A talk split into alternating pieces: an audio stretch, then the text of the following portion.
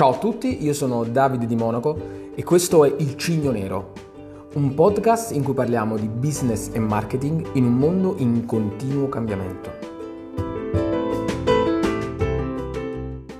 Ciao a tutti,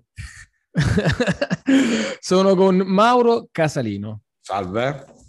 Mauro Casalino uh, adesso si è messo già, si è ficcato la, la sigaretta in bocca perché lui è così, è artista e quindi sarà una, anche un'intervista, spero, spero, una chiacchierata, ma un'intervista sembra una chiacchierata, che è un amico Mauro, sarà una chiacchierata, spero, vietata ai minori di 18 anni. lo, me, me, lo auguro perché... La premessa è ottima. La premessa è ottima. La premessa è ottima. E, ehm, voglio che sia così perché eh, voglio che il maestro Casalino si esprima sì, è, lo, è, lo so, ecco, è maestro, maestro. maestro, maestro. eh, nella maniera più autentica, me lo auguro. Ma io sono sempre autentico, Davide, lo sai. Lo so, senza filtri, mi piace molto questo no approccio. Filter, no filter, no filter. No filter. Infatti, infatti devo stare attento io a non farti le domande, perché poi mi arriva la risposta, quello è il problema, capito? Cioè, se, se ti faccio la domanda, poi arriva la risposta. La canzone diceva chiedere come stai si corre sempre un grosso rischio. risponderai. giusto, giusto, giusto. Questo è, è, un argomento di conversazione che abbiamo già avuto anche l'altra sera, che sì, sì, che oggigiorno... E mi ripeto, mi sono fatto vecchiarello. No, ma fai bene, fai bene a dire perché questo è un argomento molto interessante, il fatto di chiedere alle persone come stai e poi, ecco, mentire, perché giustamente tu non vuoi caricare l'altro non vorresti caricare l'altro no, delle tue, dei tuoi patemi. E tu la vedi altruistico come gesto? Cosa? Interessante questa cosa. Mentire, cioè è altruistico secondo te? Potrebbe essere visto così, in maniera altruistica, perché non ti voglio caricare come i patemi, magari c'hai i cazzi tua perché devo dirti anche che io sto male, roba varia. Tu invece come la vedi sta cosa? Partiamo da questo concetto, mi piace. Vai. Eh no, se, secondo me non, non, è altruistico, anzi, perché se qualcuno te lo chiede, effettivamente ci terrà a saperlo. Non sempre lo si chiede perché... Esatto. Questa ah. è la verità.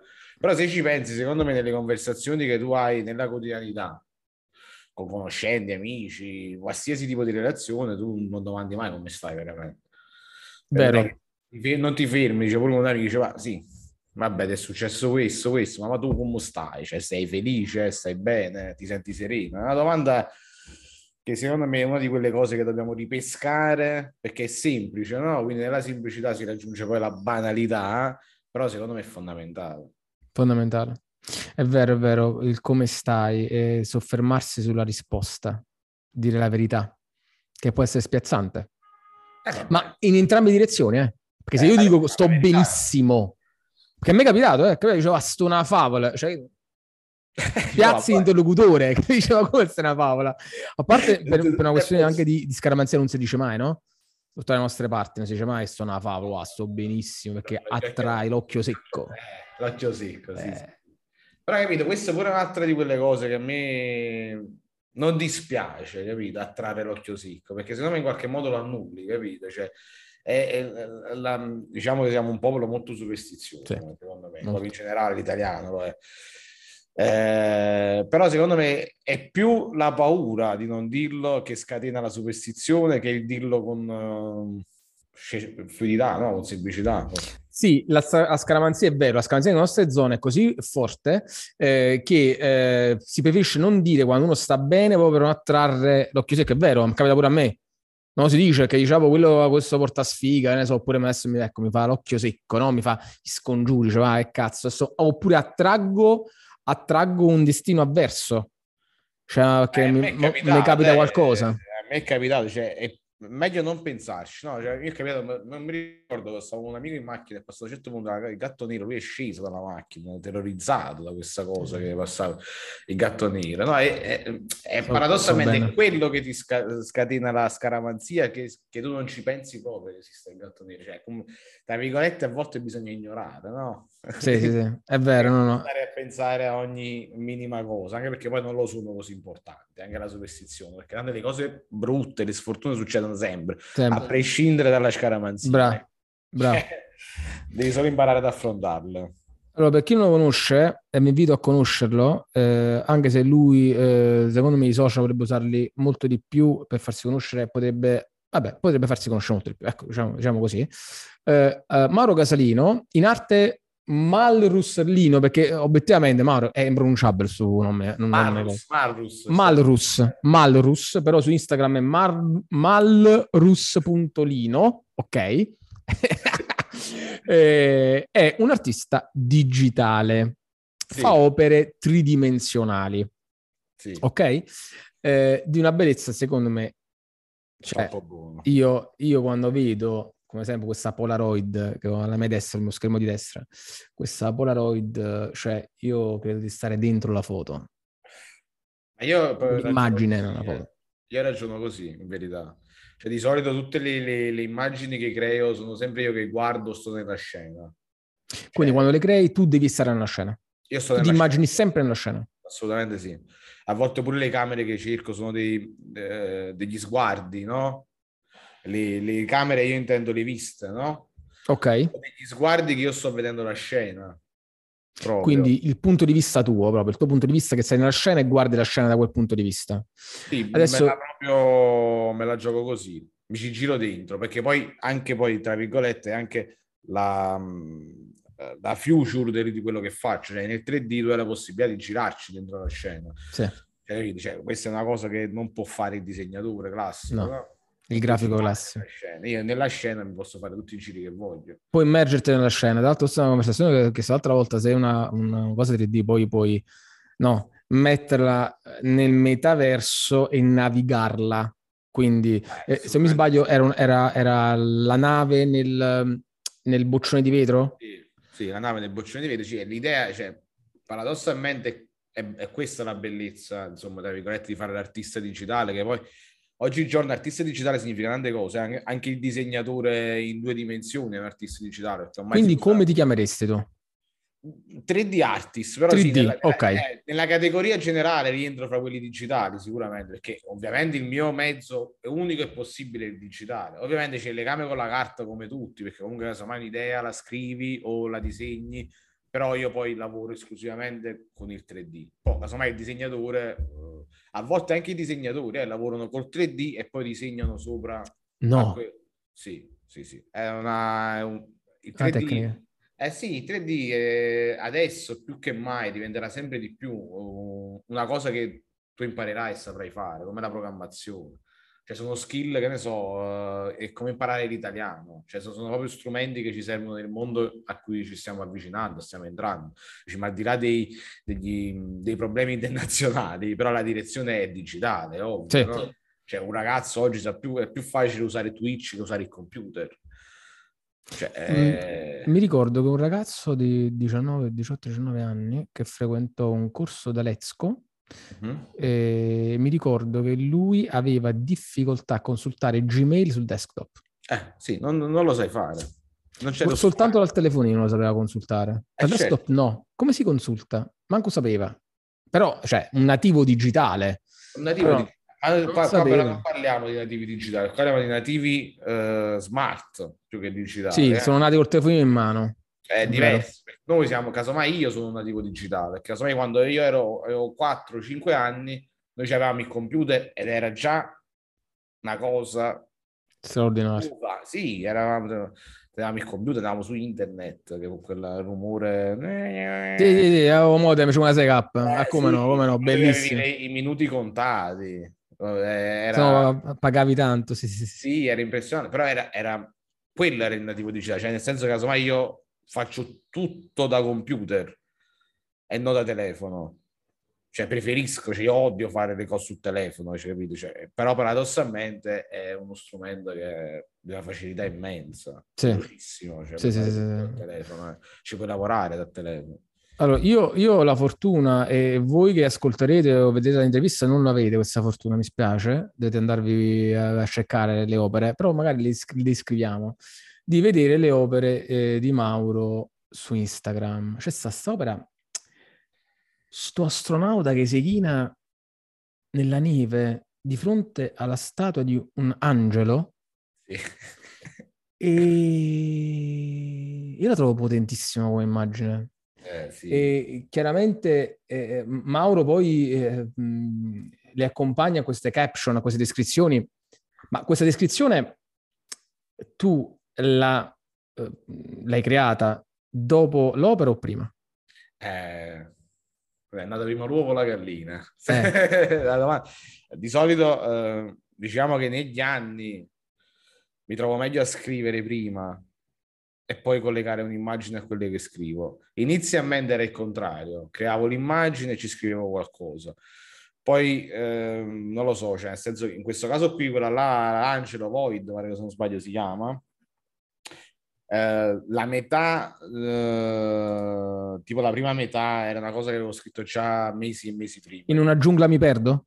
In una giungla mi perdo col buio che mi inghiotte, bloccato, messo a nudo. Sì, questa era, era la sensazione che mi sono ripetuto in più volte perché io di solito uh, scrivo principalmente quando sono fuori oppure non, lo so, voglio passare un po' di tempo all'aperto per non portarmi sempre il computer o fare qualcosa, mi porto un taccuino e scrivo cose che come mi vengono a flusso di coscienza.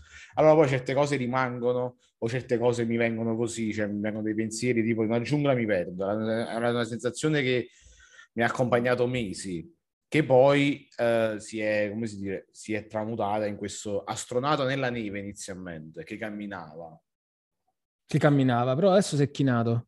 Poi a un certo punto si è chinato alla, alla, um, al dolore pure, no? In qualche modo che stava subendo, cioè nel senso che la sensazione era di, questa, di questo vuoto, no? Sai, in una neve soffice che quasi ti accarezza, uh, però fa un freddo cane, quindi praticamente non riesci a, a, sentire un calore nessuno. E poi in questa sensazione poi eh, mi è proprio capitato, insomma, di incontrare un angelo che mi ha ricordato che alla fine sono le, le, le parole d'amore, no? Lenire quel vuoto, quella freddezza che casomai ognuno di noi si porta con sé, no? Cioè il ricordo di una parola bella, di una parola dolce che eh, ti dà anche un po' la benzina no? per andare avanti nella vita. I miei occhi si piegano al destino della solitudine e dentro di me ritorna il ricordo di una parola sincera, come un angelo. Lenisce ogni cosa, anche il freddo di un cuore. Made with Blender 3D, che ricordiamolo, tu lavori con Blender. Esclusivamente, sì. E Blender è un programma che fa anche, fa anche o esclusivamente 3D, eh. opere 3D digitali. Fa anche 2D. Fa anche Adesso 2D, però è conosciuto, conosciuto principalmente per 3D. La sua, sì, la sua diciamo, direzione principale è sicuramente il mondo del 3D. Poi ovviamente, come ti avevo detto prima, mo si sta un po' intrecciando tutto tra 3D e 2D perché ormai non esiste più differenza fra l'artista 2D e l'artista 3D perché ognuno fa uso di entrambe le cose, quindi ovviamente si è aperto di più, però sostanzialmente la, la forza di Blender, diciamo, al di là di questo comparto insomma immenso su 3D, comunque uno dei programmi top al mondo, è open source. Questa cosa qua io non smetterò mai di dirla che cosa significa quando è un programma open source, significa che ognuno di noi potrebbe accedere e dare una mano a scrivere il software e allo stesso tempo può usufruire di quel software in una maniera totalmente gratuita. gratuita. Pu- puoi anche migliorare le funzionalità, aggiungerne. Aggiungerle. Ovviamente devi passare comunque la conferma di chi ci sviluppa tutto il tempo sopra. Quindi Però... fai un submission, cioè dici guardate questo pezzo di codice ve lo, aggi- ve lo, ve lo vorrei aggiungere, che ne pensate? Sì, e... si fa una proposta di commit proprio si chiama. Ok tecnico. Tu praticamente tu scrivi delle dici secondo me questa cosa va fatta così, fai una proposta di commit e ci sta uno dall'altra parte che gestisce poi l'architettura e dici ok sì, forse hai ragione, va bene, ha senso, l'aggiungiamo questa cosa. Bene. E questo è, è carino perché è, è, fondamentale capire questa cosa perché significa che su un software ci lavorano 100.000 persone Beh. solo per lo scopo di svilupparlo e permettere a tutti, a tutti gli altri di creare. Cioè, questa Benissimo. è una cosa importante da capire perché... È un cervello enorme. Sì, perché tu un programma, una licenza di un programma può arrivare anche a costare 4-5 mila euro. Quindi, se ci immaginiamo un ragazzo di 15 anni che vorrebbe approcciare questo mondo, sì. l'unico modo per farlo è questo. Parlando di questo, parlando di questo mondo, poi ritorniamo sulle opere, anche sulle caption, sulle iscrizioni. E tu ehm, lavori con le opere digitali, cioè tu il piatto a tavola lo porti grazie a queste opere? No, beh, grazie alle opere, no, le opere sono un... Parliamo del tuo lavoro, Paro, cioè nel senso che, attenzione, non le tue opere, queste qua che tu eh. fai per diletto perché vuoi esprimere la tua vena artistica. Sì. Eh, parlo dei lavori dei, dei committenti che ti eh. danno...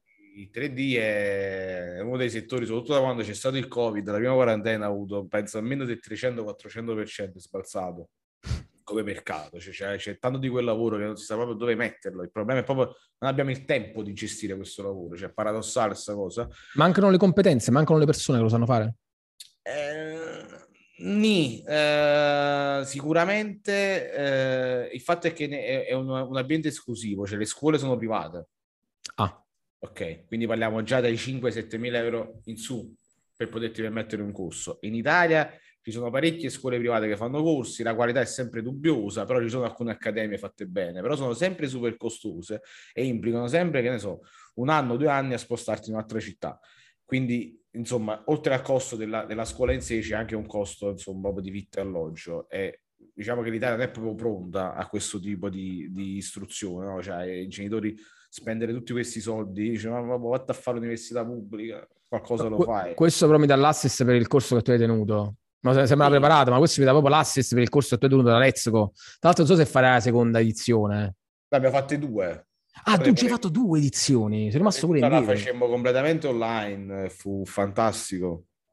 Eh, Az, quella online fu migliore di quella offline? Assolutamente sì, perché comunque tu immagini che allarghi il bacino d'utenza, cioè avevamo uno studente che abitava vicino a Bolzano, allo studente che insomma era pugliese, capito? Cioè c'avevamo di tutto praticamente. Ma un corso del genere, quanto è durato poi il secondo? Il secondo sono state 50 lezioni da due ore, quindi sono 100 ore Ammazza. di corso. È stata una... molto pesante, però molto formativa allo stesso tempo. C'era gente... Scusami, la 10, 10, 14 studenti. C'era Erano gente che partiva da zero? Se, quasi tutti. Da zero? Sì. Ma grafici, almeno erano un po' gra- grafici, sapevo un po' la grafica. Pochi, pochi pochi. C'è gente che non aveva mai approcciato il mondo della grafica digitale sì. da zero sono partiti. Assolutamente sì. E qualcuno di questi che partiva da zero hanno fatto il corso, poi ha fatto cose belle belle. Assolutamente sì. Assolutamente Quindi sì. mi stai dicendo che dopo il corso qualcuno potrebbe iniziare a lavorare nel digitale 3D? Allora, se, dipende sempre dalla quantità di impegno e dalla tua... Uh, da, da, quello che a te piace fare. Però se questa è la tua strada, eh, stai al 70% dell'opera, della, della tua oh, istruzione. Anche perché noi facciamo un corso che è molto economico di solito.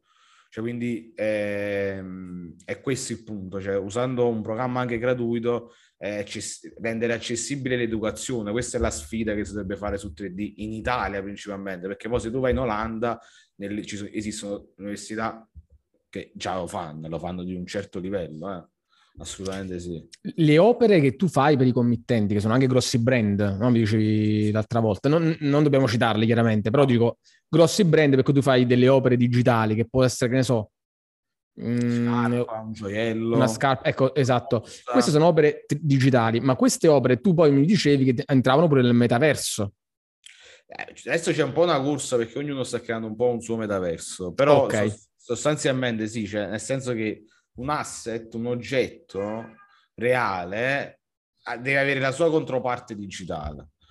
Quindi la sua controparte digitale può essere oggetto nel metaverso, oggetto NFT, oggetto qualsiasi digitale, insomma, cioè nel senso che la, la, grande, la grande ascesa del digitale principalmente è questa, il fatto che si sta collegando a qualsiasi bene materiale un bene digitale. Corrispondente identico? Eh, eh qua, qua, dovremmo fare un, okay. un convegno filosofico se identico però mettiamo il caso sì, sì, dici, dici. la sua controparte mettiamo il caso che io faccio la scarpa di Pikachu okay, parlando sì. di una proprietà intellettuale potentissima quella dei Pokémon mm. faccio la scarpa non la di puoi fare innanzitutto perché no. hai i diritti chiaro chiaro mettiamo che però sono, sono il proprietario dei Pokémon no no hai ragione hai ragione okay. sono il proprietario dei Pokémon voglio fare la scarpa Pikachu sì. Dico a te, Mauro, fammi la scarpa di Pikachu. Certo. Tu la fai anche navigabile, cioè che un domani io entro, entro nella realtà virtuale e la posso navigare? Allora, eh, dipende, perché sostanzialmente poi eh, la navigabilità, quindi l'interazione in tempo reale, prevede altre skill, cioè prevede comunque un, un lavoro in più a volte, no? Però diciamo che in linea di massima sì. Cioè io ho lavorato per un brand con con, con cui ho fatto una scarpa che era pensata per una scena digitale navigabile. Praticamente dovevano presentare una nuova scarpa, le persone andavano in questa sorta di universo parallelo e vedevano questa scarpa attraverso i loro telefoni, ovviamente. Quindi sì. Beh, chiaramente quando, quando, ci sarà la realtà virtuale metaverso, chiamiamolo, cioè una realtà in cui tu entri immersiva, tu entri proprio in un'altra realtà, e ti fai i giri per, che ne so, il mondo dei Pokémon, eh, chiaramente eh, immagino eh, la scarpa digitale, corrisponderà alla scarpa fisica, che ne so, la maglietta, ehm, il sì, tappetino. Il, il, bene digitale, secondo me, ha un, ha un, grave problema, che è quello che è legato più alla possibilità del valore che potrà avere che del valore effettivo. Intrinseco. Sì, perché praticamente tu puoi fare scarpa di Pikachu. Quanta gente indosserebbe una scarpa di Pikachu nella realtà? Miliardi. Sì. Perché è un brand fortissimo, sì. cioè sarebbe fighissimo. Nel digitale non ha, non ha, lo stesso valore questa cosa qui, perché ha, ha valore se quella scarpa ce la posso avere solo io. Eh, questo poi andiamo nel concetto di NFT, NFT di token esclusivo, eh, sì. eh, però è l'esclusività che poi dà valore a quell'opera in sé, capito? Cioè non è più importante la scarpa di Pikachu, ma il valore che ha quel bene digitale. Cioè la, la scarsità, la scarsità. La sua, in generale l'opera è il valore, sì. Cioè, capite? Cioè, questo, questa cosa si faceva pure quando io avevo 15 anni, che parecchi giochi ti vendevano la versione in pre-order con degli bonus esclusivi per chi avesse fatto il preordine. Ok. Quindi questa cosa implicava che tutti quelli che avevano fatto il preordine avevano un oggetto unico. Quindi tu li riconoscevi pure vedendoli in questo metaverso. Certo. Cioè, capito? Cioè, poi dobbiamo anche specificare questo, che universi digitali esistono da sempre. Cioè, quindi eh, ne esistono veramente gra- tanti, molto grandi. E sta cosa è sempre successa. Cioè, Fortnite ha fatto i miliardi sulle skin. Sì. Sì, sì. Sono eh, asset digitali, sono dei token, sono, sono, sono, asset digitali che tu acquisti eh, in, una, in, una, realtà digitale, che è il gioco, eh, come le armi che acquisti in un gioco perché come of Duty. Però perché lo fai? Lo fai perché tu sei riconoscibile. Ad esempio, tipo il costume della banana di Fortnite, l'hanno comprato in 100, se io vedo uno con la banana, il costume da banana in gioco, so che è uno di quei 100 quindi ti cade l'occhio, che poi è lo stesso concetto per cui ti compri una, una maglietta griffata. Assolutamente. È lo, stesso. Unico. Identico. Sì. Tanto che lo fai in un mondo digitale. Lo fai in un mondo digitale, sì. Nel momento in cui il mondo sarà più digitale che fisico, perché magari ci arriveremo, no? A non uscire di casa o a uscire molto meno di casa, che già abbia fatto una po' di prova con la, con la pandemia. Però mettiamo il caso che il metaverso sì, prende piede. Quello che è successo è questo, abbiamo fatto le prove, perché in qualche modo secondo me è proprio più sostenibile la vita. Uh, Anche col costo del carburante, il costo delle altre cose, no? Se, se vogliamo fare un discorso complottistico, la direzione è questa, sì. Eh, diciamo che in, in una realtà virtuale in cui io e te ci possiamo incontrare nel tuo ufficio a fare l'intervista sì. nel metaverso con un audio perfetto, una qualità video perfetta, cioè ma siamo nel metaverso, alla fine eh, comunque abbiamo, stiamo avendo un'interazione. Ah, io sai come la, lo racconto, insomma, la potenza del metaverso, la racconto su un, su un altro sì. punto di vista. Io non lo collegherei al reale, no? Uh, io lo collego sempre al digitale perché poi è importante capire che, uh, che ogni strumento ha i suoi media, ha i suoi mezzi, no? Quindi non lo so, quello che io mi immagino invece è che se esistesse un metaverso intuitivo, eh, insomma, raggiungibile velocemente per tutti, io vorrei fare un, un'intervista con te su dei cavalli al tramonto di un, deserto in, in, America. Certo. E questo è quello che, che, puoi fare e che non puoi fare nella realtà. Sì, già che ci troviamo, eh, mettiamoci a fare delle cose straordinarie. Mi devo vedere nel mio ufficio, mi vedo con te nel mio ufficio qua. Bravo a quel punto. Però certo. se voglio stare su un cavallo a sentire il sapore del deserto, lo posso fare solo sul metaverso. O spendo 2000 euro di biglietto, me ne vado dove devo certo, andare. Certo, chiaro, chiaro, chiaro, È chiaro. quello che, che, che se, sarà la molla, secondo me. Mi vedo con gli amici, mi vedo al falò uh, alle Canarie. Giusto. Non lo posso al falò alle Canarie.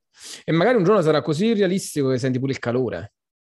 Ma sicuramente ci sono già tute che ti fanno sentire sensazioni di questo tipo.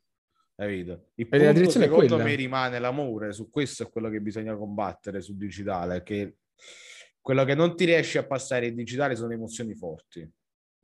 Perché comunque ci sarà una barriera. C'è ci una sarà barriera la, rispetto alla presenza fisica c'è una barriera troppo forte che i, è proprio il, il, la chimica umana, secondo me, non so se c'è una spiegazione scientifica, però la chimica umana succede soltanto quando c'è un contatto con una persona. In generale, se arriveremo a trasmettere gli ormoni tramite il metaverso? No, non, non si può, non è la stessa cosa, non lo sarà mai.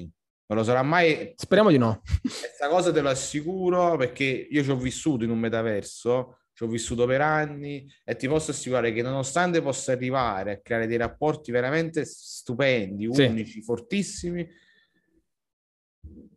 non vanno.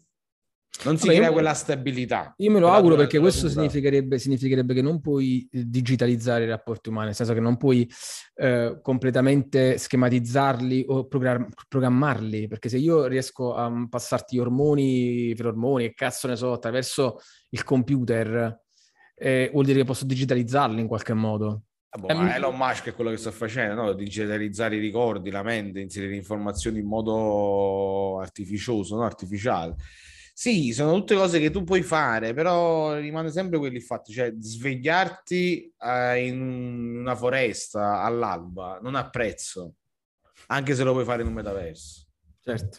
Non è la sono... stessa cosa sentire le, le zanzare. Che Ci sono tante cose, tante sensazioni, no, l'odorato, mm, sono troppe. Sono il metaverso troppe. è una risposta stupida a un problema importante, secondo me. Che qual è? Ecco, è la sostenibilità ambientale. La sostenibilità ambientale, ok. Questo. Non puoi stare nel... Non possiamo stare in un miliardo nel deserto del Sahara a fare la gita, perché dobbiamo andarci con gli aerei che sprecano tanto, eh, i beduini, i codi da mangiare, eh, siamo troppi, siamo troppi. Siamo troppi. Siamo troppi. troppi per questo pianeta e quindi dobbiamo attrezzarci digitalmente per forza, secondo me quella, la via che si vuole, si vuole, fare attraverso il digitale è questa, però bisogna anche considerare che comunque caricare una foto su Instagram è dieci volte peggio di buttare una carta per terra. Eh, no, dal, punto vista, sì. dal, punto di vista, del consumo. Dal punto di vista ambientale. Ambientale. Perché i server devono, devono... I server devono raffreddarsi. Devono raffreddarsi. Il grave problema della tecnologia, perché non succederà mai questo passo enorme al momento, è che non abbiamo uno strumento di raffreddamento sostenibile. Perfettamente. E anche di consumo energetico, ovviamente. Certo, certo. Cioè, pensa che a Parigi hanno creato uh, una sala server nuova fatta tutti questi processori super potenti e praticamente hanno creato un sistema che è costato quasi il doppio o il triplo della sala server per incanalare tutto il calore generato dai processori per riscaldare un'area, un quartiere di Parigi, per non buttare quel calore. Figurate. Cioè, è, okay. questo, è questo, è questo, questa è un'altra cosa da chiarire, cioè il digitale non è puro come non a costo pensa. zero, non a costo zero. No, per niente. Non anzi, a costo zero, costo anzi. più elevato. Se noi eliminassimo da oggi le sale server, avremmo già un mondo migliore. Te lo posso assicurare. Quelle, quelle server factory, no? Quelle, quelle mega quelle mega strutture piene di server caldissimi chiaramente vanno raffreddate. Tu quando carichi una foto su Instagram, quella, quella foto ha 50.000 posti fisici in cui sta. Perché deve essere copiata per questioni di sicurezza su vari server? Anche backup, cose, non la devi perdere mai quella cosa, quindi quella, quello, quello, spazio di quella foto stupida di te allo specchio che ti stai facendo, sta inquinando come buttare dell'olio nel lavello uguale, non cambia niente. Incredibile, guarda, una prospettiva non ci avevo mai pensato. Perché non la, non, non la, si vuole dire questa cosa, un semplice punto, cioè capite che mercato abbiamo davanti a noi. Se tu pensi che comprare su Amazon inquina 100 volte di più di andare a comprare in un negozio, è così. Fare quei click ha un ma, peso, ma anche, anche perché... se a te non sembra, sì. ha un peso cliccare, capito? Pazzesca sta cosa. Senti, voglio, voglio passare di pari in frasca a un'altra della tua opera, però questa opera mh, vorrei leggere io la descrizione perché mi sta molto a cuore e spieghiamo perché. Allora, questa opera che è una Polaroid, mm. Eh, come si chiama questa opera? Non mi ricordo. Il... La Polaroid, sai, mi ricordo. Il nome dell'opera? Sì. Non ce l'ha mai avuto forse. Non, non ce l'ha mai avuto. Allora, Perché mi, mi, mi, ricordo che alla mossa che ha fatto a Torre del Greco, mi pensava che c'aveva il nome. Adesso. Workflow, workflow. Workflow, sì. ok, workflow. Eh, allora, quest'opera nasce da un pensiero in inglese. Tu hai scritto prima in inglese e poi in italiano? Ok. Sì. Diciamo che eh, io e Mauro siamo, siamo conosciuti eh, in questo uh, co-working Let's Go, eh, Lucia Orsini e Lorenzo Petti, l'altro uh, due ragazzi, due amici che avevo intervistato la volta scorsa, no? La volta scorsa, sì. E, e da Mauro, con Mauro ho fatto, io tenevo un corso di inglese da, da Lezco e, e una di queste, uno dei compiti era scrivere del proprio lavoro Sai come mi ricordo? Sì, raccontare che lavoro fai. Raccontare il lavoro. Chiaramente Mauro non poteva fare il compitino dei, dei elementari, chiaramente non poteva essere artistico anche in questo lavoro, in questo suo lavoro di descrizione del proprio lavoro. E, e, quindi ha scritto in inglese una cosa che io mi ricordo c'erano altre due persone con lui, erano due donne. Sì, Ombra, Ombra e Viviana. E Verdiana? Verdiana, Verdiana. Ok. E, e Mauro lesse questa cosa in inglese, adesso ve la leggo in italiano perché lui poi ha tradotto in italiano, non so, oppure da quella cosa in inglese hai fatto quest'opera e poi hai tradotto in italiano la caption, come hai fatto? Sì, sì, vabbè, sì, poi l'ho modificata pure un po', giusto per okay. attaccarla di più, insomma. E ha scritto questa cosa, l'ha letta in inglese, col suo bel accentazzo uh, del sud, eh, ma comunque le ragazze erano rapite, anche io l'ho rapito, obiettivamente era molto particolare come descrizione. E, è nata quest'opera che vi invito a vedere su, um, su Instagram, è un'opera del, pubblicata il 9 novembre 2021, questa Polaroid gigante, quindi praticamente tu in questa prospettiva sei un nano, sei piccolo, che sei una formichina, che sei? No, eh, questa qui l'ho immaginata così, nel senso che mi, mi, sono immaginato questo falò, quindi c'è questa luce calda che viene da lì e io sono seduto a fianco della Polaroid e la Polaroid l'ho posata lì, no? E l'ho dimenticata. No, eh, tu sei, sei chinato... Sei... Allora, quanto sei grande tu? Ah, vabbè, eh, questo è, ovviamente è piccolo la Polaroid. Ah, ok, ok. Però sì, l'incipit è stato quello lì, insomma, più o meno. Quella Una piccola Polaroid dimentichi la, la fotocamera, eh, per me rappresenta pure un po' il mio lavoro, perché nel 3D per catturare un'immagine si usa identica identica alla tecnologia della fotocamera, cioè quindi usi anche gli stessi parametri che, di quando tu fai una foto. Quindi in questo caso qui per me la Polaroid rappresentava quello che è poi anche il mio lavoro, no? insomma la mia vena artistica, che però tu abbandoni, cioè a volte dimentichi perché fai quella roba lì, perché poi spesso noi lavoriamo ma dimentichiamo il senso o quello che ci ha fatto iniziare e quindi era un tributo insomma a quello che mi smuoveva dentro quando creavo qualcosa. No? Andiamo a leggere, la leggo io, la leggo io Mauro. Vai. Eh, leggiamo uh, quello che Mauro uh, ha descritto nel compito in inglese, questo, questo qua nasceva in inglese, sta roba, e emozionatevi. E poi magari dopo andatevi a vedere l'opera, perché per me tutte vale la pena vederle, le opere di Mauro. Per quanto secondo me, non, io credo che tu non ne abbia idea della bellezza delle opere, chissà. Non lo so, se la forse sì.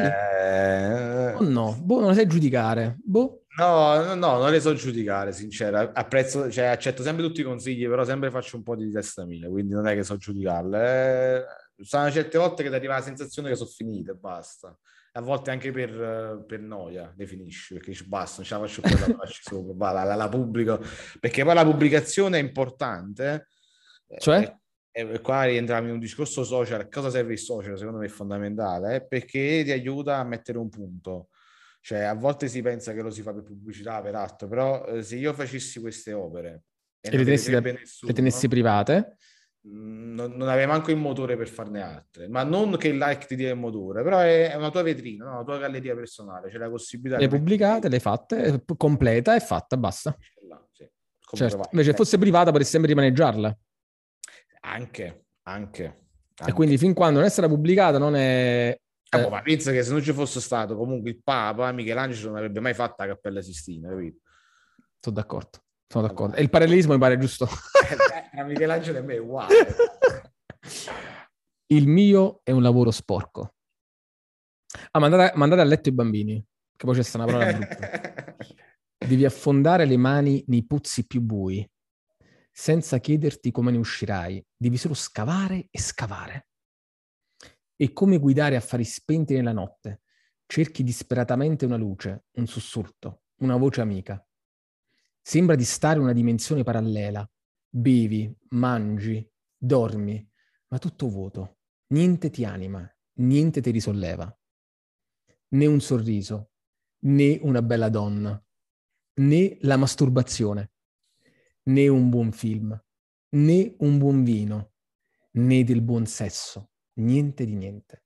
Il tempo passa e non te ne accorgi. Sembra tutto un eterno attimo, quell'attimo che aspetti ma che mai arriva E solo una volta che sei arrivato alla disperazione più totale, all'accettazione che niente ha senso, che tutto è buio, vuoto e che da lì non nascerà niente, quando sembra sia finita, ecco è lì che ritorna la luce. Ti risvegli e puoi iniziare finalmente a creare. Bello, eh? Bello, la, la, la, cintura è bello, bello. bello sono stato bravo, sono stato bravo. Beh, obiettivamente sì, sembra una discesa nell'inferno e una risalita con l'opera creativa. Eh, vabbè, però poi questo poi sì, cioè nel senso comunque c'è anche un mio giovane qui, comunque stiamo parlando di anni fa, eh, quando abbiamo fatto il corso. Sicuramente è ancora una cosa che mi succede questa cosa, cioè questo è proprio il, il mio metodo di lavoro. Cioè, Infatti è un workflow. Però workflow, cioè nel senso che io affondo nel buio per, ma per mesi. Vai, a, vai, a, vai diciamo, a, a tentoni. Ed è una cosa che negli anni io sto cercando sempre di insomma risolvere in qualche modo, perché poi è pesante vivere questo vuoto fino a quando non, cioè io non, non sono felice se non faccio una cosa, se non mi riesce, o meglio, se non, se non riesco a esprimerla come vorrei esprimerla, perché poi qua è un discorso di comunicazione. Eh, però funziona così il processo creativo, purtroppo, secondo me. Eh... Ma per, per, tutti gli artisti funziona così, secondo te? Sì, sostanzialmente sì. Cioè, o ti rinchiudi in uno stile che funziona e quindi fai sempre quello, uh-huh. Ma se devi mh, contrapporti all'opera con un, con un, come un tabula rasa, ovviamente cercare di insomma raccog- racchiudere l'anima di quello che tu vuoi fare in un'immagine è più o meno questo quello che passi, cioè nel senso che è un pensiero che non è costante, cioè non è che tu pensi sempre a come creare quella cosa, però è come se ti buttasse giù, perché non sai come, come, come raccontarla, non sai come eh, rappresentarla, non sai come dirla, quindi praticamente tutto diventa uh, un modo per arrivare a quella cosa. Cioè, a un certo punto, casomai, mentre stai facendo sesso, capitato, ti svegli e dici, oh cazzo, la devo fare così. e, e, l'insight può arrivare in qualsiasi eh, momento. Eh, eh, la, la, la, compagna dice, Mauro, dai, sei, sei un po' con me adesso, dai, adesso che eh, sì, questo, è, questo è, problema, questo è un problema. Invece no, tu vuoi correre con la penna, carta, la penna, cosa. Sì, perché poi la, quella frenesia arriva in quel momento e basta, capito? Che di solito combacia sempre con una sorta di serenità tua mentale. Ok. Post orgasmic chill proprio. sì, tu ti una voglia di fare, incredibile, incredibile. Cioè, eh, hai idee, sei fresco, sei pimpante, è quello che poi funziona. Cioè, per questo poi in teoria eh, uno dovrebbe vivere di arte se fa l'artista perché tu non hai tempo proprio per fare altro, capito? Cioè, nel senso che ti blocco proprio, capito? Cioè, se tu stai tipo quella, quella là che abbiamo visto prima, no? L'angelo nella neve, sì, è una cosa sì. che ci ho lavorato mesi, cioè, capito? Ci ho lavorato mesi per risolverla in una sera che stavo andando a prendere un caffè in piazza, mi era venuto in mente l'angelo. Quando parli di lavorare per mesi, però, tu intendi cercavo di risolvere, cioè cercavo di capire come esprimerla. Eh, non, non, ti so spiegare bene quello che mi, quello che, qual, è, qual è la cosa che mi scatena. Sicuramente è la vita, quello che ti succede nella vita. Cioè, in, particolare in quella situazione là c'era legata tutta una mia storia, no? No, dico, scusami, mi sono espresso male. Dicevo, eh, quando dici una sera che sono andato a fare una, un caffè in piazza, sì, sì. l'ho risolta, nel senso che, ok, ho capito come devo farla. Questo è. Improvviso, capito? Mentre io sto con la musica nelle orecchie, sto pensando, boh, non lo so, a qualsiasi cosa, mi viene in mente eh, ecco come devo farla. Cioè, capito? C'ho proprio quella visione lì, capito? La, lo, è come l'ho vista, io ci ho messo 5 minuti per farla, perché è proprio così che l'avevo vista. Cioè, non, ma, ma come è, di solito è sempre così. Ma come eh. ci metti 5 minuti a fare? Quella cosa la metti, ci hai messo 5 minuti a farla? Sì, boh, nel senso che poi ho i miei trucchetti, le mie velocità, però per dire certo. minuti, nel senso che ci vuole un tempo poco nella realizzazione rispetto all'idea. Al concepimento. Sì, molto di più, molto di più, assolutamente sì. Incredibile, guarda. Sì. Sì. Che poi uno guarda l'opera e dice, ah, cazzo, ci avrei messo settimane per farle sopra. Sì, a concepirla ci metti mesi. Lì, Ma poi la, tu tecnicamente sei velocissimo, sei diventato. Sono sicuramente molto ve- sono, sono, sono, forte in quello che faccio perché sono, sono molto veloce e perfezionista, sicuramente. Questa è una delle mie qualità. Però al di là di questo eh, è, è proprio una questione di pensare l'idea. E per pensare devi veramente passare il tempo a pensare. Poi qualcuno diceva, boh, che bella la vita del creativo, sempre lì a giocare a flipper, a fumare. No, rilassi mai. Eh, invece non ti rilassi mai. Eh, ti rilassi mai invece, no? no. Eh, capisco invece. Capisco benissimo che non ti rilassi. Eh, Eh, quindi chiaramente che mica stai a bighellonare nel prato con la margherita, con la margherita nei capelli, sai? Cioè, ah, ecco il creativo che va nel prato. Eh, eh, sesso, droga e rock and roll. c'è anche il peso comunque che devi, cioè nel senso che un peso sei tu, è, è il tuo buon gusto, che ovviamente è ovvio che tu pretendi da te stesso il meglio, e poi c'è anche le persone, no? comunque una domanda ti nasce, piacerà questa roba qui? Capito? Certo. Io pensavo che questa Polaroid non piacesse a nessuno. E invece? Io convinto, questo, io ci ho messo, questa è stata una delle cose più veloci per essere pensata. È piaciuto se no? Sì, è piaciuto tantissimo, sì. Lascia il cazzo. Sì, sì, me, sono le cose che, per esempio, non lo so, pure la bara in mezzo al mare sono cose la bara con la, con la bandiera nazista sì. in mezzo al mare. Come si chiama? Mi ricordo? Boh, non lo so. Secondo me il nome non importa il nome. Nazisti, penso. Come è? Nazisti, forse. Nazisti.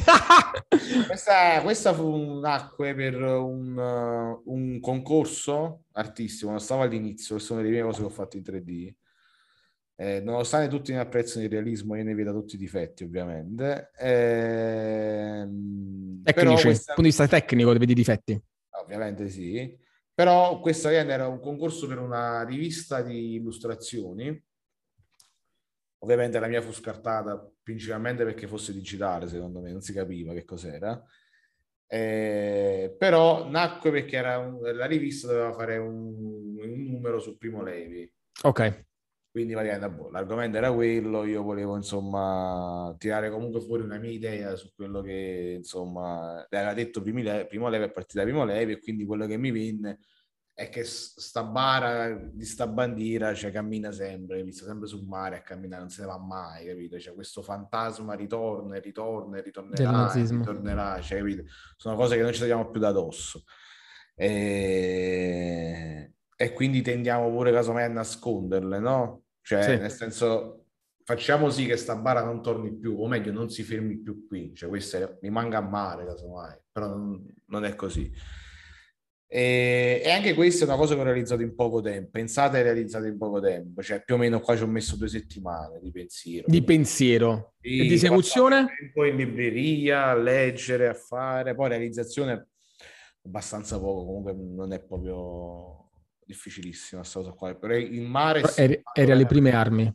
Era le prime armi. Il mare è simulato per davvero, cioè ho proprio fatto una simulazione di ore di un mare in... Uh, Ma a me mi sembra molto realistico. Sì, no, è abbastanza, è abbastanza, sì, sì, sì. Pure sto astronauta, astronauta che questa porta infuocata. Eh, l'astronauta è, uno, è l'unico che ritorna.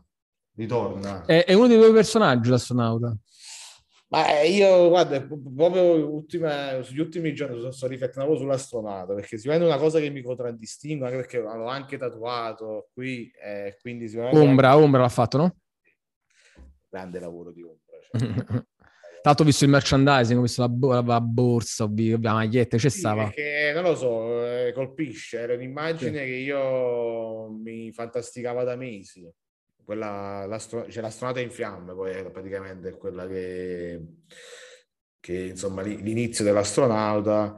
E non lo so, io ci, ho sempre pensato a lungo questa cosa, poi è una cosa che avevo fatto una volta e non ho pubblicato mai, l'ho pubblicato dopo un anno, è stata un, una cosa molto odiettamo con l'astronauta, non lo so perché, però ehm, spesso mi si identifica pure con questa astronauta, è un po' il mio marchio di fabbrica in qualche modo.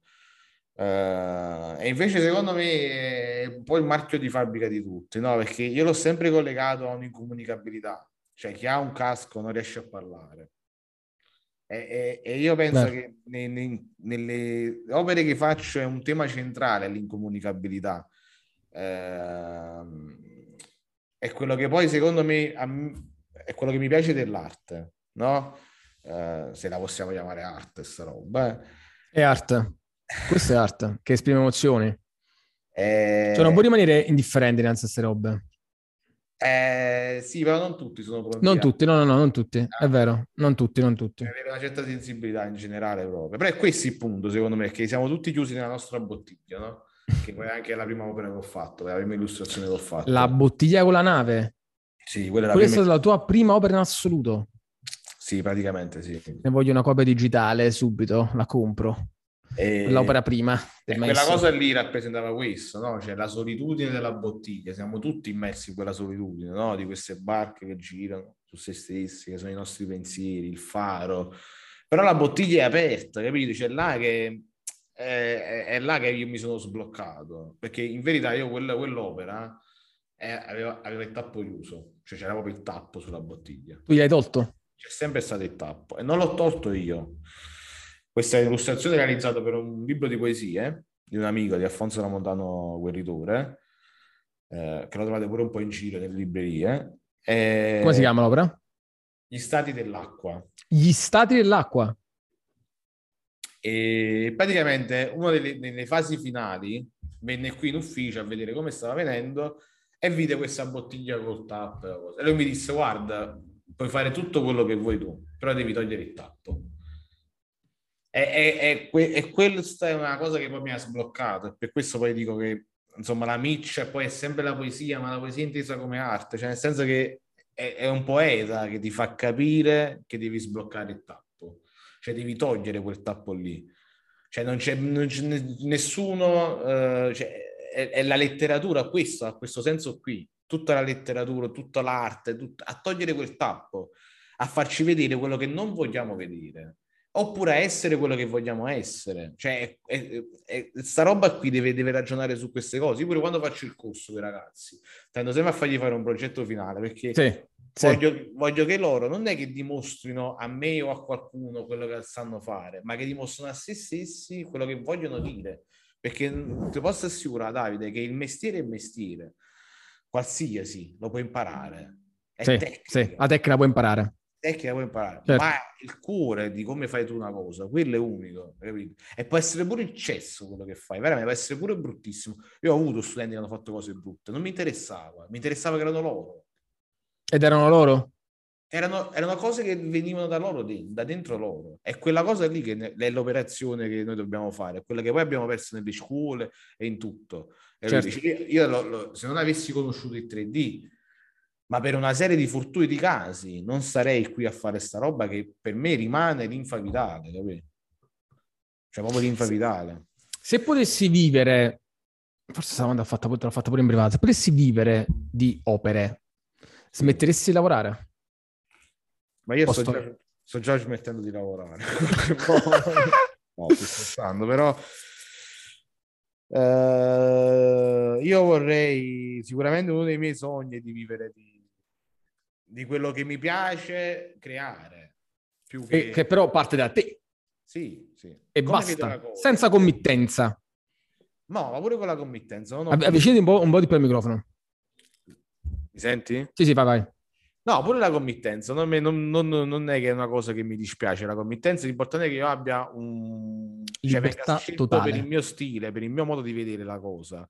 Che poi il, il cliente mi vuole dire la vuoi rossa, la vuoi blu, ci posso stare fino a un certo punto ovviamente, perché poi è un compromesso. Certo. Però è quello, cioè questa roba qui, cioè, eh, io me la immagino così, eh, la voglio così, e infatti faccio un sacco di cose per altri, faccio insomma, qualche cover per un'etichetta di Londra, qualche volta mi capita di fare qualche cover per qualche album, eh, boh, qualsiasi cosa, quello che mi capita a tiro lo faccio perché è sempre un esercizio, è, è, è sempre sperimentazione creativa, cioè, certo. cioè, è, è, anche un modo per trovare uno stile, per capire il tuo metodo di linguaggio qual è, cioè se non fai opere non ti rendi conto magari di quello che vuoi dire, di quello che vuoi comunicare, perché prendere un oggetto e, e dargli una, un, una forma estetica carina, lo impari, lo capisci pure vedendo gli altri. Ma poi eh, attaccargli no, un, un, contenuto, è, è là, è, eh, quello è tutto. Eh, là è tutto. Quello è tutto.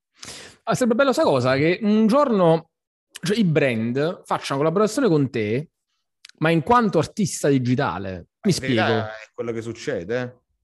Aspetta, ma tu stai dicendo che quindi il brand, che ne so, i Pokémon vengono da Marrus e dicono voglio la tua opera perché poi la firmi tu. Sì, succede già questa cosa qua. Io cosa collaboro spesso con uno studio tedesco che si chiama New Format e, e loro praticamente vengono chiamati dai grandi band per direzione artistica, per il loro stile, che è uno stile astratto, moderno, nuovo, contemporaneo, eh, psichedelico pure, è che ne so, uh, l'Adidas vuole lanciare un nuovo progetto, vuole un tocco creativo nuovo, chiama loro. Però dico, non siete con te, siete con loro, tu direttamente cioè, lavori. Me, perché è sempre una questione di numeri. Cioè, il social ha cambiato questo. Se tu sei forte sui social, se tu sei forte... Certo, tu, certo. Vieni chiamato a brand 100-100. Certo. artisti digitali che vengono chiamati da brand per fare pure un solo artwork che viene pagato casomai 10-15 mila euro. Per dire. Certo, certo. Ma in, in, infatti, infatti, questo io spiego molto che tu faccia so, TikTok e altre cose. Cioè, eh, fate numeri paurosi. Oggi ho fatto, prima, che, prima di questa intervista, ne ho fatta un'altra a una eh, ragazza che ha un negozio eh, bio, uh-huh. ok? Quando c'è l'inferiore. Che la persona ha fatto 30.000 per vita sua, ma in 15 giorni ha fatto più di 3.600, mossa a 3.800, 3.600 follower e non puoi capire i numeri che sta a fare su, su, TikTok. Mauro, tu non puoi capire i numeri che sta a fare, ma i commenti. No, ma lei pubblica robe di a benda drenante per la cellulite, ma le donne sono impazzite sotto i commenti, ma tu non puoi capire, vai a vedere 100 commenti. Sì, vai, facci vedere il video, facci allora, vedere come si fa. Allora, però capito, il punto è questo, cioè che eh, questo poi è il, il, grave problema di noi che non siamo nativi digitali, cioè nel senso che eh, il social ha un suo modo di funzionare. Sì. E devi rispettarlo. Il suo codice, la grammatica, lo, lo devi rispettare, è vero. Il bio è un trend, ok? non è difficile far salire una pagina di bio, basta che guardi le altre pagine e fai le stesse identiche cose. Cioè, questo non è una critica a questa ragazza, eh? non, non è... cioè, quello che voglio dire io è che Ehm, non che non mi voglia piegare al social, non è questo il discorso, eh, però eh, io eh, quello che penso è che eh, l'arte abbia, sia diventata eh, di nicchia esclusiva e, e non fruibile. E, e perché quindi non fare dai fruibile proprio sui social? Perché il social non è, non è, è, il mezzo meno adatto per usufruire di, per vedere un'opera digitale. Come mai? Un'opera d'arte. Perché tu non ti soffermi. Hai 100.000 contenuti al secondo. Cioè, non, non, non, puoi pretendere di guardare la Guernica in 0,5 no. secondi. No, dire, giusto. Però, Però si, è certo... si, è creato un meccanismo compulsivo e allo sì. stesso tempo negativo e dannoso, perché l'arte l'abbiamo rinchiusa nei musei e l'abbiamo definita massima. Cioè quella che sta nei musei è la migliore arte che noi possiamo fare e possiamo vedere quindi è diventato qualcosa di puramente turistico. È come andare eh, alle Canarie. Cioè, il mare più bello del mondo, per dire, non lo so. Sì. Sta là. Quindi se voglio fare il miglior bagno della mia vita, devo andare là. Se voglio andare a vedere il miglior quadro della mia vita, devo andare in un museo. Certo. Non è vero, questo non è una cosa così. Non nasce per questo l'arte. Cioè, la, la, la, se vogliamo fare un esempio pratico, la Guernica nasce per far vedere l'orrore dell'uomo Della che guerra. Certo. Eh sì, quindi quella roba lì dovrebbe stare dappertutto, cioè quella, quella che la potenza del digitale che noi abbiamo sempre sottovalutato perché l'abbiamo condannata, che è la riproducibilità. Sì, sì. Invece è la forza, perché è la riproducibilità che ci permette di vedere di più. Capito? Cioè, non, non abbiamo proprio sfruttato questo discorso. Di essere cioè, ovunque. Stavo con un amico e stavamo discutendo del fatto che ho visto una ragazza che aveva una borsa con un, un quadro di Van Gogh appiccicato sopra il 99% delle persone a cui l'ho chiesto hanno detto ma che stronzato. E ho detto, cazzo, tu hai visto Van Gogh eh, in un bar e lo potevi solo Bravo. fare in questa epoca. Bravo, hai visto Van Gogh in un quadro, lo potevi fare soltanto in, questa, in, in un uh, bar perché stava appiccicata una borsa e una. Non lo potevi, cioè è bellissimo. Io ho, ho, penso di averla fissata per ore perché eh, cazzo, il Ciro Serrato di Van Gogh è una cosa mm. potentissima, cioè, sì, capito? Sì. Cioè, tu lo vedi su una borsa e dici cazzo, cioè Van Gogh sta qua con me. Capito? Sì, sì, giusto. Capito? Cioè il, il merchandising eh, è sicuramente ha tutti i suoi lati negativi legati al capitalismo, al consumismo, a tutto quello che vuoi tu, io non lo metto in dubbio, però a volte sai che cosa è fatta, cioè che tu devi anche scontrarti con la realtà, che questa è una cosa che ho imparato in famiglia da piccolo, perché eh, ho sia mio padre che mio fratello che fanno un lavoro di commercio, quindi sì. praticamente stanno sul territorio. Sì principalmente il loro lavoro è parlare con i clienti più che vendere, perché poi implica quel parlare implica vendere. Quindi ho, ho, proprio avuto sempre il legame con la materia. Quindi ho proprio imparato che il commercio è materia, è scambio umano, capito? E quindi questa cosa qui mi fa anche essere molto pragmatico su certe cose, perché possiamo anche condannare per anni che Van Gogh non va messo su una borsa e ci saranno due miliardi di critici a dire questa cosa, ma niente toglie al fatto che Van Gogh comunque rimarrà su quella borsa perché tanto non c'è nessun diritto d'autore e quindi lo stamperanno. Certo.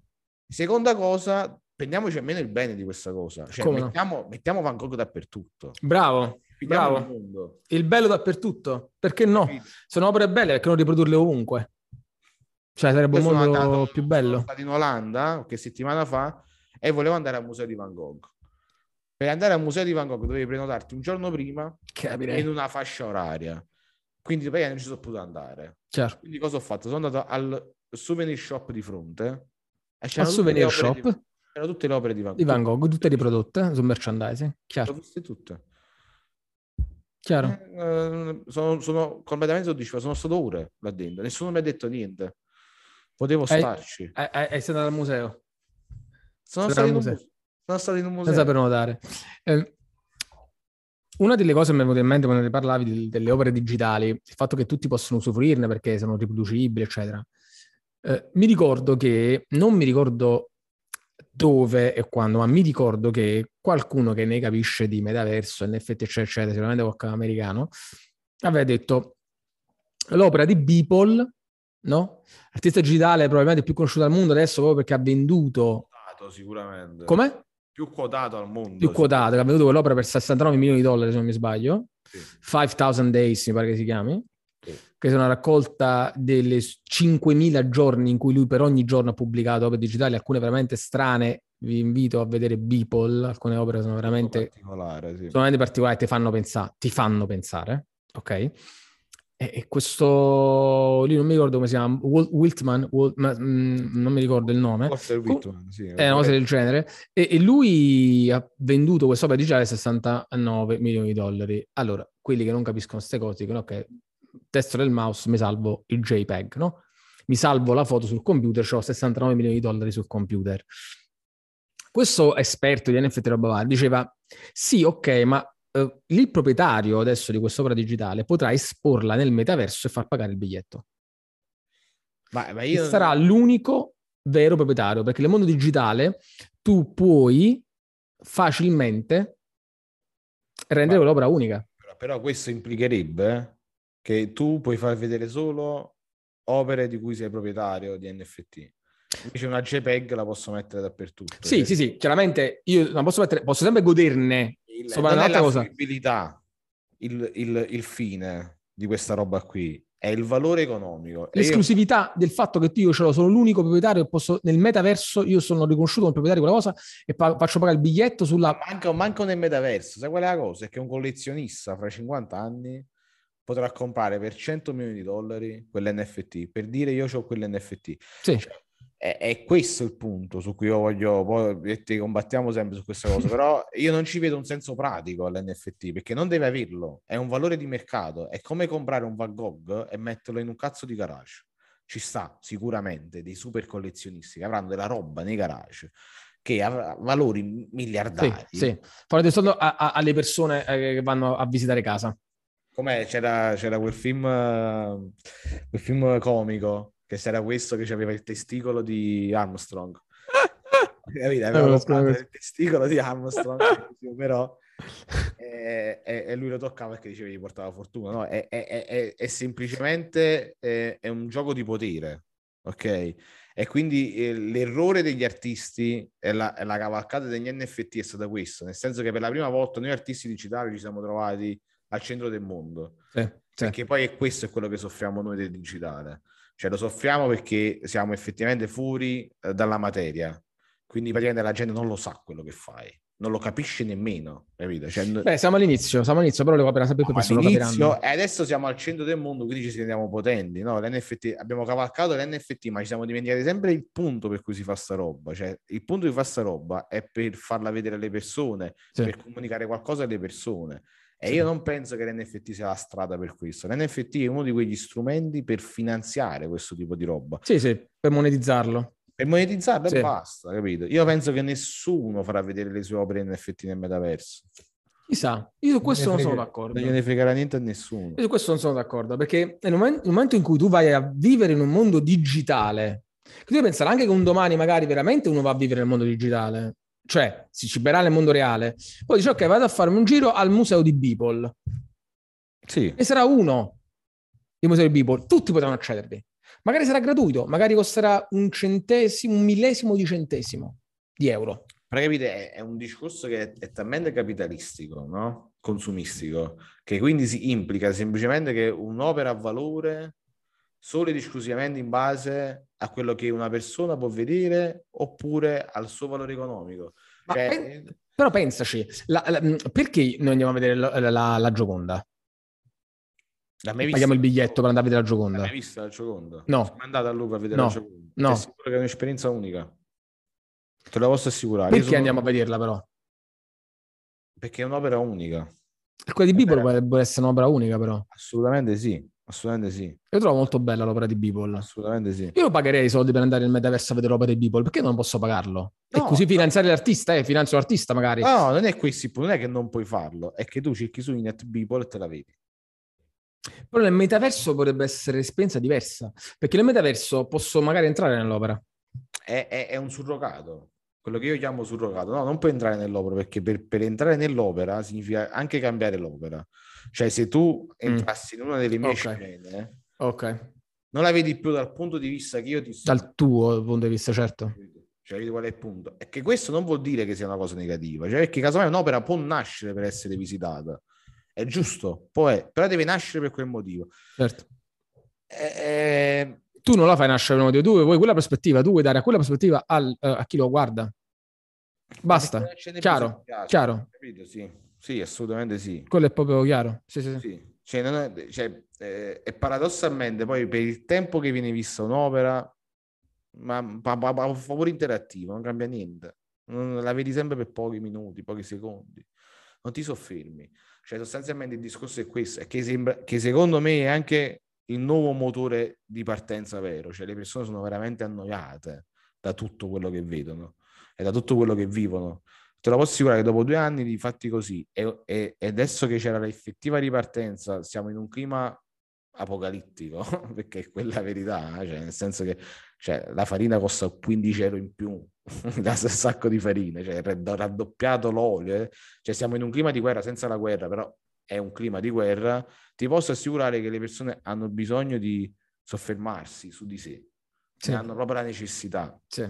E noi dobbiamo tornare a fare questo, cioè dobbiamo tornare, noi artisti, dobbiamo tornare a comunicare con le persone, perché se no ci chiudiamo di nuovo, capito? Cioè, mh, dobbiamo continuare a raccontare la storia dell'uomo, cosa che non facciamo più.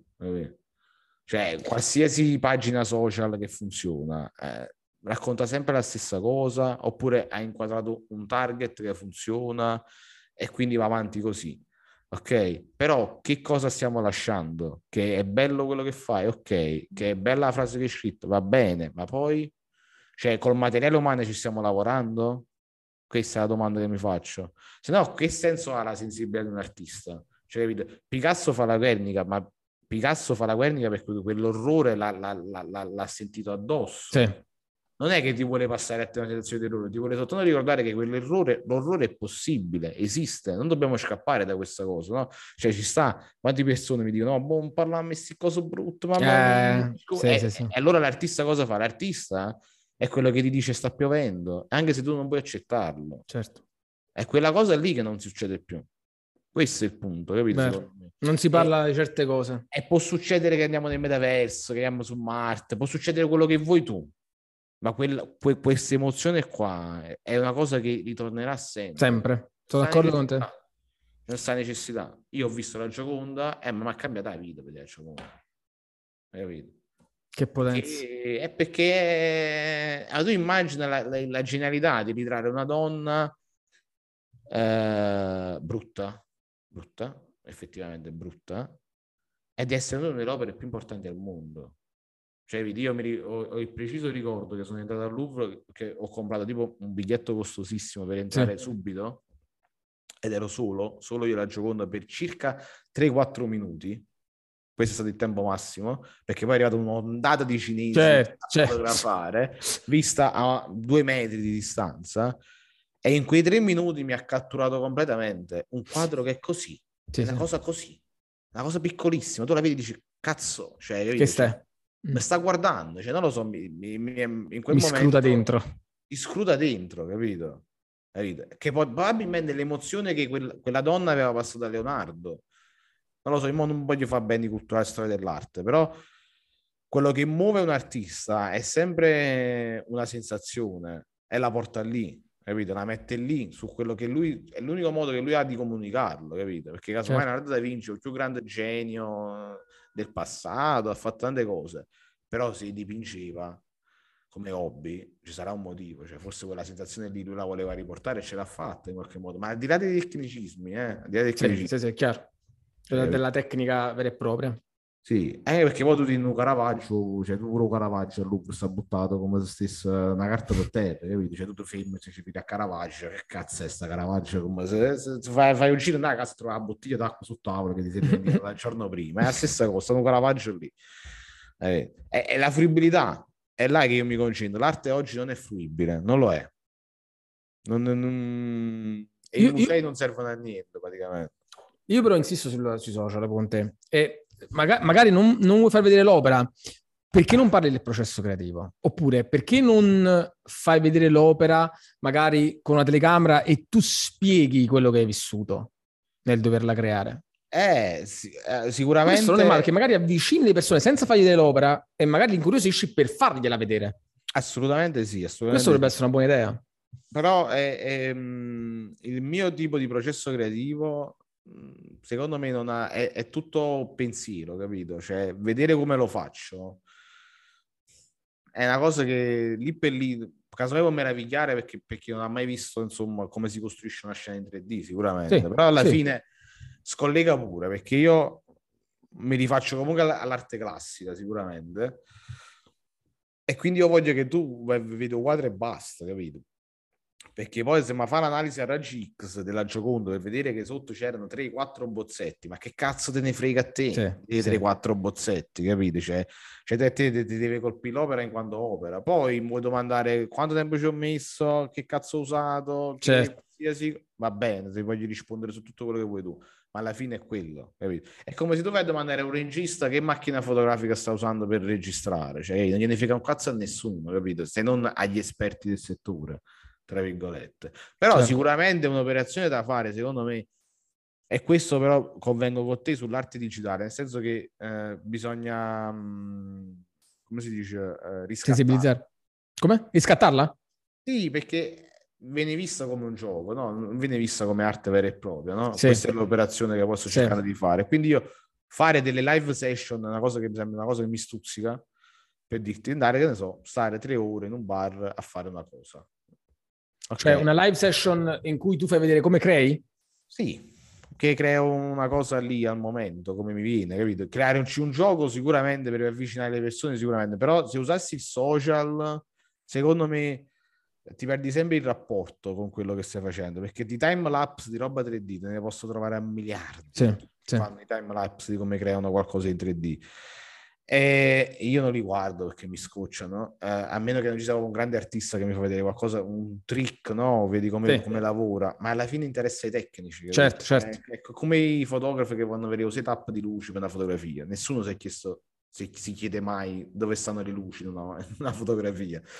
Però tu sei così certo che all'utente medio, no, dico medio, però ci sia una platea di persone che vorrebbe vedere come crei un'opera digitale come trasformi. Ci sia, ci sia un grande interesse a vedere come si crea un'opera digitale, però distoglie l'attenzione dal fatto che di vedere l'opera, l'opera. di vedere l'opera, hai ragione. Perché tu dici, su questo ti do ragione. In fiamme, no? Cioè io ti posso anche far vedere tutte le, io ho tutte le bozze, sì. tutto quello che faccio, le bozze proprio man mano che io lavoro. Sì. Ok? E e te le faccio vedere. E casomai tu mi è capitato, eh, dici, oh, ma io preferivo quasi la versione precedente. Eh, sì, sì, no, sì. Eh, no, eh, no, non funziona. Eh no, sono, e sono io che ti pubblico, e quella è l'opera. Eh, hai capito? E quella è l'opera, è la mia sapere. opera. Eh, paradossalmente, tu non devi manco saperlo. Cioè, questa è una grande deriva, secondo me, di, di questa grande cultura dell'informazione che abbiamo ora, no? Perché tu oggi veramente puoi sapere qualsiasi cosa sì. di un artista. Sì. Allora, eh, l'esempio classico che faccio è con Leopardi.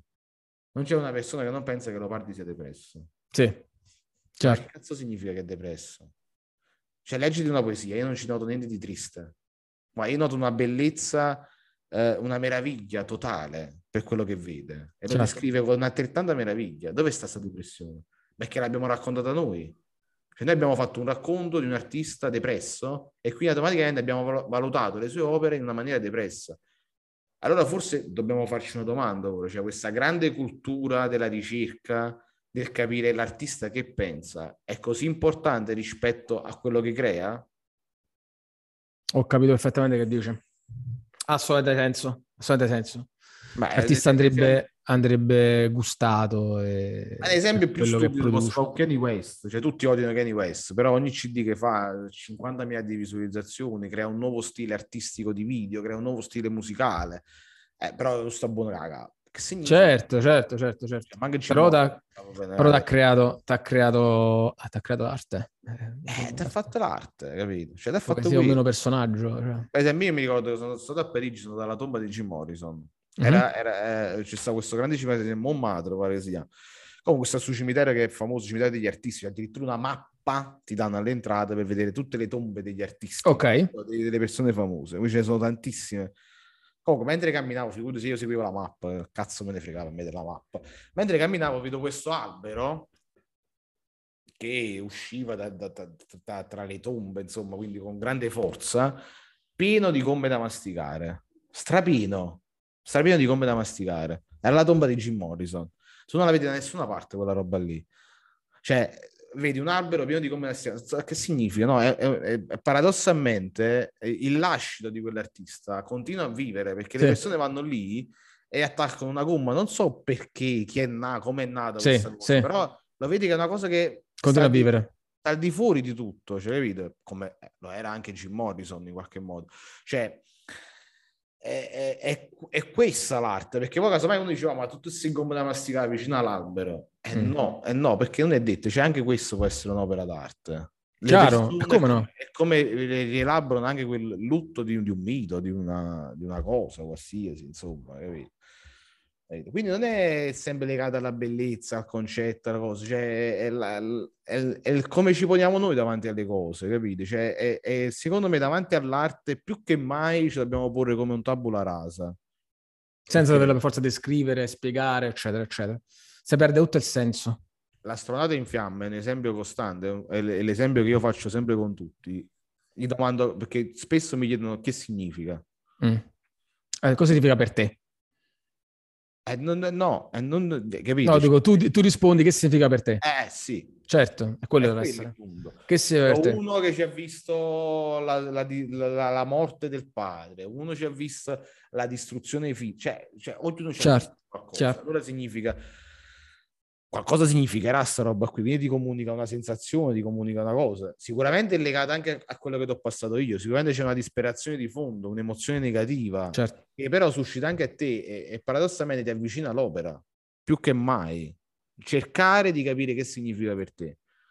Ehi, tu questa cosa in un museo non succede più. Perché persone vanno di corsa? È, è inevitabile, è come se tu visita guidata Vai nella casa dei mottini, cioè non sai che mottini scegliere. Sì, sì, Questa sì, cosa di John Stuart Mill, no? sul libro che mi sono letto nei 14 anni, sulla libertà. Mill dice, faceva l'esempio del negozio di scarpe. Sì. Dice, paradossalmente, se noi andassimo nel più grande negozio di scarpe del mondo... La scelta più ampia del mondo. La scelta più ampia del mondo sarà più facile trovare la scarpa che noi vogliamo che trovare se stessi. Cioè, capite? Cioè, è, è, quel, è, questa cosa qui, noi non la vogliamo proprio fare. La crescita dell'individuo è una cosa che noi non abbandoniamo perché siamo legati sempre a un pensiero esterno. Capite? E invece l'arte è questo è quello che fa, ti mette faccia a faccia con te, ti manda faccia a faccia con te stesso. Cioè, quindi per questo poi la gente casomai scappa o vede o si ferma solo ciò che la colpisce. Perché scappiamo? Da cosa? Boh, che non so, poi ognuno scappa da qualcosa. Però sicuramente l'operazione è questa qui. Quindi noi artisti contemporanei, digitali o no, secondo me la sfida che dobbiamo raccogliere ora è cercare di portare la nostra roba più posti possibili e lasciarla lì. Perché se pure non serve a niente, sempre a qualcosa serve. Vero. Mauro, sono passate più di un'ora, abbiamo parlato molto di arte, fortunatamente. Eh, avrei potuto farti 30.000 altre domande, anche più personali, ma lasciamo perdere, eh, perché poi magari c'è un'altra opera d'arte.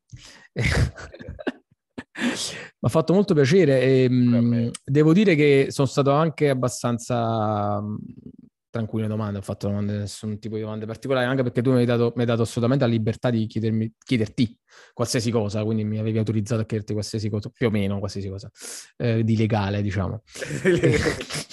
Vuoi fare la domanda 8 finale e chiudiamo? Domanda 8 finale, quando è l'ultima volta che hai... Qual è ok, lascia stare, devi rispondere. la domanda 8 finale. Lasciamola nell'etere. Nell'etere, nell'etere, lasciamo nell'etere. nell'etere lasciamo nell'etere, lasciamo nell'etere. e, vabbè, sei tornato adesso dalla palestra, uh, quindi diciamo che eri anche affaticato dalla palestra. Sicuramente. Sicuramente. E, va bene, io ringrazio tutti coloro che ci hanno guardato o ascoltato. Grazie. E andate a vedere le opere di Malrus, devo sempre leggere, che non ricordo, capito? Scioglilingua. Malrus eh. Lino su Instagram. Tu c'hai il profilo aperto? Sì, sì, sì. sì. Perfetto, devi vedere le sue opere digitali. E Mauro Casalino, 3D Artist, che ha 740 follower. Cioè, lo vedi?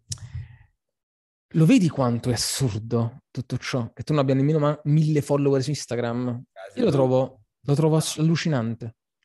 Eh no, perché tu vedi, vedi nel, nel, mm, guardi l'aspetto che secondo me poi è capitalistico della cosa. No? Numerico, guarda la quantità e non la qualità. Invece, invece io dico la verità, nonostante questo, sono molto soddisfatto perché c'è stato sempre qualcuno eh, che mi ha detto o che ha voluto eh, qualcosa che ho fatto o si è raccontato attraverso un'opera che ha visto di me. E, e seppure, sono dieci, e seppure sono 10 persone, è meglio così. Dico. Bravo. Perché Ma figurati, tu hai spinto me che esco veramente, guarda, io non esco poco, vado poco in giro, sì a venire attore del greco, mio fratello, a vedere, a vedere la tua mossa in quel bar. E, mo, molto carina la mostra. Eh, tra l'altro, opere erano stamp- stampate eh, al muro. E, mm, cioè, mi hai spinto perché, perché io ho visto le opere e dopo ma mi sono molto incuriosito e ti volevo venire a trovare. E, e comunque mi hai fatto muovere da casa. Eh, e te posso assicurare, è difficile farmi muovere da casa, te posso assicurare. eh, Io sono un grande viaggiatore, che, diciamo. Vedi a che serve. Eh, vedi che, che serve? No, veramente. Se tenevo 4.000-5.000 follower. Che cazzo cambiava? Cioè, cambiava comunque no, è, casomai sì, perché casomai una mossa non l'avrei fatta. Che mi serve? Perché, ah, dice non l'avrei fatta. Eh, magari 400 persone nel locale. No. Comunque sì. A quel punto. Cioè, capite? Cioè, paradossalmente... Eh, le situazioni più piccole sono, più intime sono e più c'è uno scambio. E quindi, sì. dato che siamo in una società talmente grande, talmente vasta, ma tutto questi numeri, ma che servono? Boh, Sicuramente c'è stato uno scambio. giustificazione per la mia procrastinità e per la mia pigrizia nel curare. Certo, i social, e come no? Anche perché tu hai detto, funziona tutto con i social, roba varia. È chiaro che tu sei un seguito social, anche più libertà artistica. Quello automatico. Maro, quello automatico, viene, viene automaticamente. Se tu hai un seguito sui social, nelle community, che ti segue, è chiaro che tu hai il coltello dalla parte del manico. Sì, ma una community si crea sempre su qualcosa. Cioè, la prima cosa è un'influenza sulla community, no? Secondo ti vuole qualcosa da te. Eh, ti sembrerà che hai più libertà, ma secondo me sei più schiavo. Capito? Questa è una cosa che raccontava Fabi Fiba in un'intervista di qualche anno fa, eh, perché poi sono solito guardarmi interviste di artisti mentre lavoro.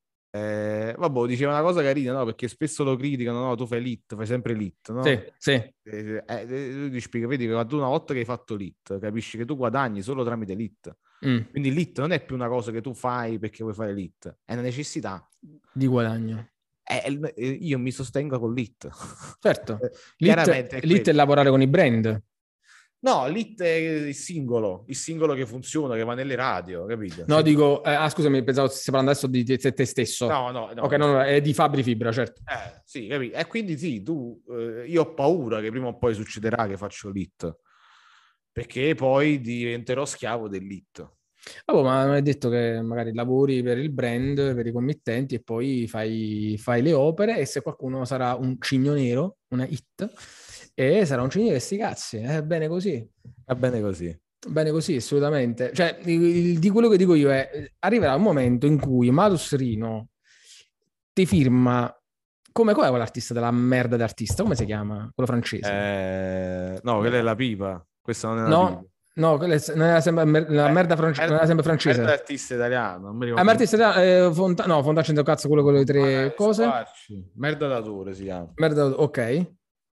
Eh, merda d'artista. Manzoni, Manzoni. Ok, il punto è, deve, deve arrivare il giorno in cui tu fai un'opera e quella, poiché è la tua opera, vale tantissimo. Cioè, quello che io vedo, quello che io vedo, perché la tua opera avrà in sé un valore perché la fai tu. Quello mi piacerebbe, capito, vedere, ma io lo vedo, io lo vedo. Cioè, se tu continui... Eh, però, eh, sì, però poi eh, non, non sei schiavo perché qualsiasi cosa produci, crei, diventa una hit o comunque ha un valore, capito? Cioè non sei più schiavo.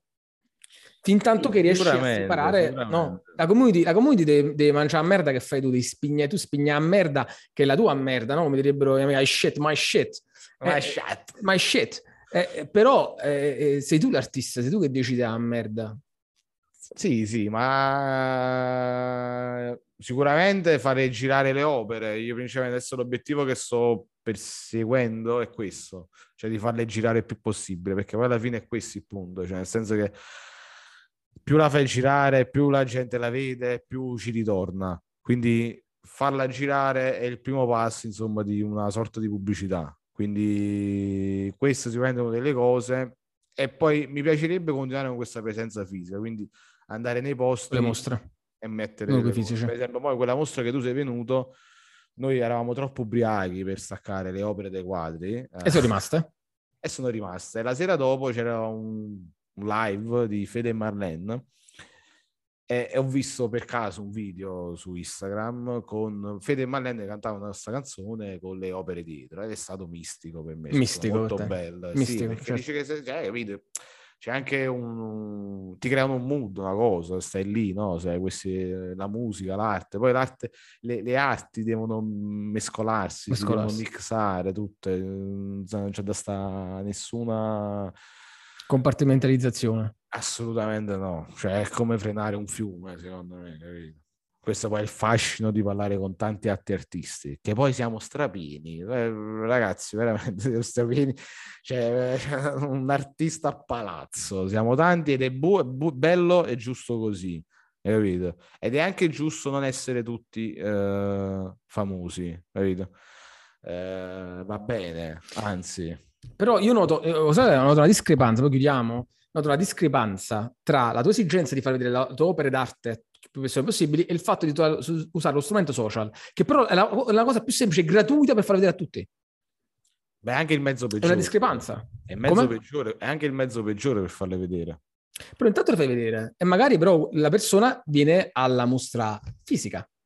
Sì, però capito. Qualcuno arriverà. Eh sì, Che vede le opere come vuoi tu che le veda, cioè col giusto tempo. Però se non butti la rete, la rete la butti in, una grande, in un grande lago pieno di pesce, però le tue maglie sono delle maglie fatte soltanto per alcuni tipi di pesci, ok? E, e però qualche pesce lo pigli, capito? È qualcuno che viene, cioè io ho visto che tu ci facevi la mostra, coppa Instagram, non mi hai mandato un messaggio su WhatsApp, e sui social ho visto che tu facevi la mostra. Io ho detto a mio fratello, dobbiamo andare a vedere la mostra di Mauro. Eh. Ha detto sì, sì, ok, andiamo, andiamo, andiamo, andiamo. Sì, sì, sì, no, ma poi eh, in verità quell'esperienza lì è stata fantastica perché poi sono venute anche tante persone di Pagani, per esempio, che sono venute perché c'era un, un artista paganese che esponeva fuori, cioè... Eh, ah sì? Eh, eh sì, eh sì, questo è stato molto carino come cosa, perché mi sono venute delle persone che non mi aspettavo che venissero, sicuramente. Però ecco, ehm, per questo poi dico, ma sono importanti gli spazi fisici perché poi queste emozioni qua non, te le, non le puoi avere in uno spazio digitale. No. Cioè, lì, lì mi sono trovato persone che sono venute solo pure per farsi un giro. Dice perché c'è sta Mauro, lo conosciamo, sì. ci sì. piace quello che fa, eh, fa parte di Nuio perché fa parte del paese nostro e ci andiamo, ci siamo, siamo lì, costanti. Che questo poi questa è una delle cose importanti delle radici, no? Eh, per quando, è un po' come la famiglia, secondo me, almeno così la vedo, che, che so, pu- puoi fare qualsiasi cosa, puoi gridare tutti i giorni, puoi lamentarti, però la famiglia ti vorrà sempre, sempre. bene, ci sarà sempre. sempre. E sì, il sì. paese è un po' così, lo puoi odiare per vent'anni della tua vita, però poi ti ritorna. Perché si... a, me, piacerebbe vedere te sui social che sfondi tutto, su TikTok, roba varia, e poi no, fai la mostra a Fano, a Fano, a Fano. manco so in quale regione sta, ma in Archebu, va in Molise, vai in Molise, fa la mostra Teramo, Teramo. a Teramo, a Teramo e... e arriva gente che tu non conosci, che ti vuole venire a vedere. Cioè questo, capito, è il mio sogno. Cioè, andiamo a vedere. E magari, e magari tu... Il mio sogno qual è? Qual è? Aprirmi un negozietto, mm-hmm. proprio a bordo strada, mm-hmm. una bottega. Ecco, ok, e fare cosa? Faccio quello che faccio di solito, solo che lo faccio lì. Chiunque Bellissimo. si vuole fermare può Bellissimo. comprare un'opera, può vedere quello che faccio. l'artista è presente. L'artista... sì, sì, sì, Quindi paradossalmente, non lo so, sarà strano, ma io preferisco ancora lo spazio fisico, non so, ne sento proprio necessità. Ma quindi tu faresti una bottega con il tuo schermo che dà sulla strada? Perfettamente. Sì. Bravissimo, mi piace un sacco, falla subito. Subito la devi fare. È una cosa fighissima. Ma tu hai idea la gente che si ferma a vedere sta cosa assurda che fai? Eh, sei, no, come, eh, sei, come, le prostitute di Amsterdam, soltanto che hai sì, spigni l'arte. Voglio mettere il computer, una stampante che mi serve a stampare le opere, ovviamente, e poi metto, esposto. Poi, casomai, ne so, un giorno mi sveglio, voglio stampare l'opera di un altro e la voglio mettere lì. La metto lì. O voglio stampare un'opera nuova che ho fatto e la voglio far vedere lì. Bellissimo, mi piace un sacco, Mauro. Bellissima sta cosa. Se- e secondo me anche TikTokabile, sicuramente TikTokabile. Oh, e secondo me la gente, ma tu sai, TikTok, capitalismo, però la gente verrebbe secondo me da più parti da campagna pure a vedere ma che cazzo sta facendo questo? Cioè, fammi vedere. Fammi vedere. E magari con Strunz che ne capisce di arte o che ti apprezza, lo becchi sicuro. Perché? Mauro, lo becchi sicuro. Qualcuno che, un grosso committente che dice fammi un ritratto. Mi ricordo questa cosa, ho fatto ricordare questo esempio che quando dieci anni fa non esisteva ancora questa grande bolla degli e-commerce, che comunque è stata due anni, no? Allora mi ricordo che eh, uno che aveva aperto un e-commerce e ci aveva fatto i soldi, mi disse, lo sapevi perché devi aprire un e-commerce? Qual è il motivo? Perché sicuro nel mondo mm. ci sarà uno che cercherà su, su Google sì. l'oggetto che tu stai vendendo. Sì, sì. Sicuro? Sicuro, 100%. Ma quello lo fai con, con, stando con i social su Google, esponendoti, ti devi esporre al cigno nero. E questo è.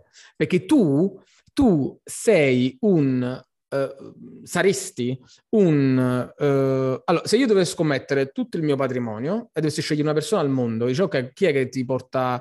Uh, si chiama unicorno in termini di investimento, eh sì. no? l'unicorno. E metto di te dico, e, e, dico, Mauro, mettiti col negozietto, fai i TikTok, io aspetto là che mi arrivano i soldi addosso. Vabbè, mi serve un content manager. Non serve un content manager, serve un procrastinator, uh, un procrastination interrupter. cioè, hai, hai capito? Ci serve uno che dice, ok, aspetta, mettitela a fare. Ma Emanuela De Felice, Emanuela De Felice, questa ragazza che fa terra pura bio, che ho detto prima, eh, proprio i contenuti bio sono così.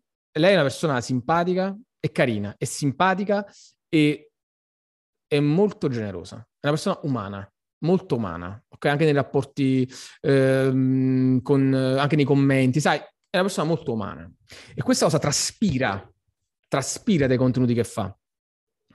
A lei ho detto mettili in goppa a TikTok e mossa a fare i big numbers e arrivano gli ordini a TikTok e arrivano, c'è la terrapurabio.it e .com che sono i suoi eh, negozi, eh, sì. il negozio e-commerce gli arrivano i, i cosi, ma è iniziato due settimane fa. Due settimane fa è iniziato. Ora dico io, a te serve che tu semplicemente conoscei qualche stronzo che sarà la fotocamera, la videocamera. Non dico tu perché tu ma stai creando, allora non vuoi essere rotto il cazzo, me te crei.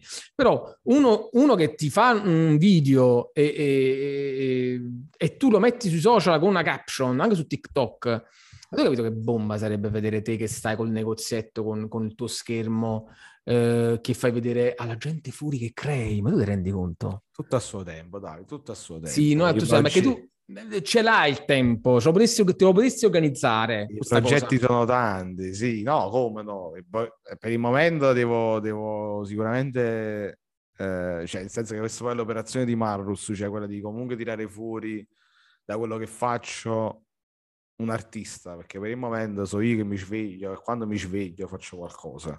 Non ti senti artista? No, artista no, sicuramente faccio una vita da artista, ma non mi sento artista. eh, ma neanche tanto in verità. Però eh, sicuramente è questo, perché comunque è importante che si crei anche un punto di riferimento, capire che quello è il mio stile, lo faccio così. Eh, questo è tutto ricerca, per, per, ricercare devi buttare il sangue, fare, fare, fare. E poi il concept store arriverà. Perché per me è una figata. Eh, bellissimo, sì. bellissimo, è geniale. Per me è geniale. Perché, per esempio, per esempio Leonardo non lo poteva fare perché Leonardo, quando sta con la sua cosa, con la sua tavolozza così, cioè, lui, tra l'altro, tu non lo poteva streamare. Cioè, tu no. potessi pure streamare. Ti vai su Twitch, che tu streami, streami, che tu sei là e ti fai la, tutta la cosa digitale su Twitch, ma dai idea delle, delle potenzialità di sta roba. È fantastico. Quando ci sono stanno che fanno i diretti su Twitch. Ma non sono te. Eh, non sono, sono te. Migliori ma non sono te. ma, eh, scu- ma cioè, tu mi fare dire quanti italiani sono su Twitch e fanno roba che fai te? O come fai te? Ma quanti ce ne sono? Ah, probabilmente una roba che faccio veramente nessuno perché sono l'unico punto, che punto. Una cultura classica delle cose. Eh... Sei tu, capito? Qualcuno che si ferma alla tua vetrina, della tua bottega, che in questo momento si chiama Twitch, per esempio, o TikTok, lo trovi. Su TikTok, su TikTok si fanno le live. C'è gente che fa le live che veramente dice le puttanate, 3.000 persone che guardano, ma veramente noiose. Se per caso tu fai la live che è la cosa artistica, poi magari eh, stai in trance artistica, a un certo punto ti ripigli, eh, ci sta il commento TikTok come dice ammazza che stai a fare, sto, sto facendo il processo creativo e, e continui. Cioè, cioè, tu ti rendi conto della potenzialità di quello che fai. Poi magari, ecco, tu eh, la live ti interrompe, ti disturba nel tuo processo creativo, magari te dà fastidio, allora quello è un altro paio di maniche.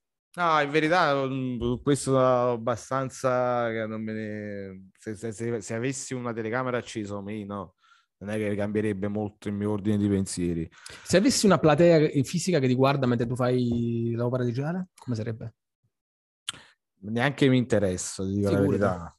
Sì, no, vabbè, allora lo devi fare. Se tu stai creando, stai creando, capito? Cioè, capito? Non ti rompe manco il flusso. Questa cosa non ti interrompe manco il flusso d'artista, per questo la devi fare. Sì. Perché non ti costa niente, perché fare live su questi social non costa nulla. Sì, ma la, il mio processo creativo è stare fermo qui come sto ora col, col microfono e io che guardo e fumo. non faccio nient'altro. Però poi, aspetta, però poi quando devi no? sta al computer che devi disegnare, devi fare cose tue, eh, quello sì, poi già mi senti una sorta di Truman Show, quindi figurati se... veramente... Cioè, tu senti un Truman Show quando posti i video e le foto su Instagram. Eh, ma tu poi, vedi, per esempio, questo, questo poi è un'altra cosa, che poi sono tutte cose che io imparo con gli anni, non è che... Cioè, non è che è stato, per me non è, il percorso non è stato lineare arrivare a fare questa roba. Cioè, è stato tutto casuale, tutto come mi veniva.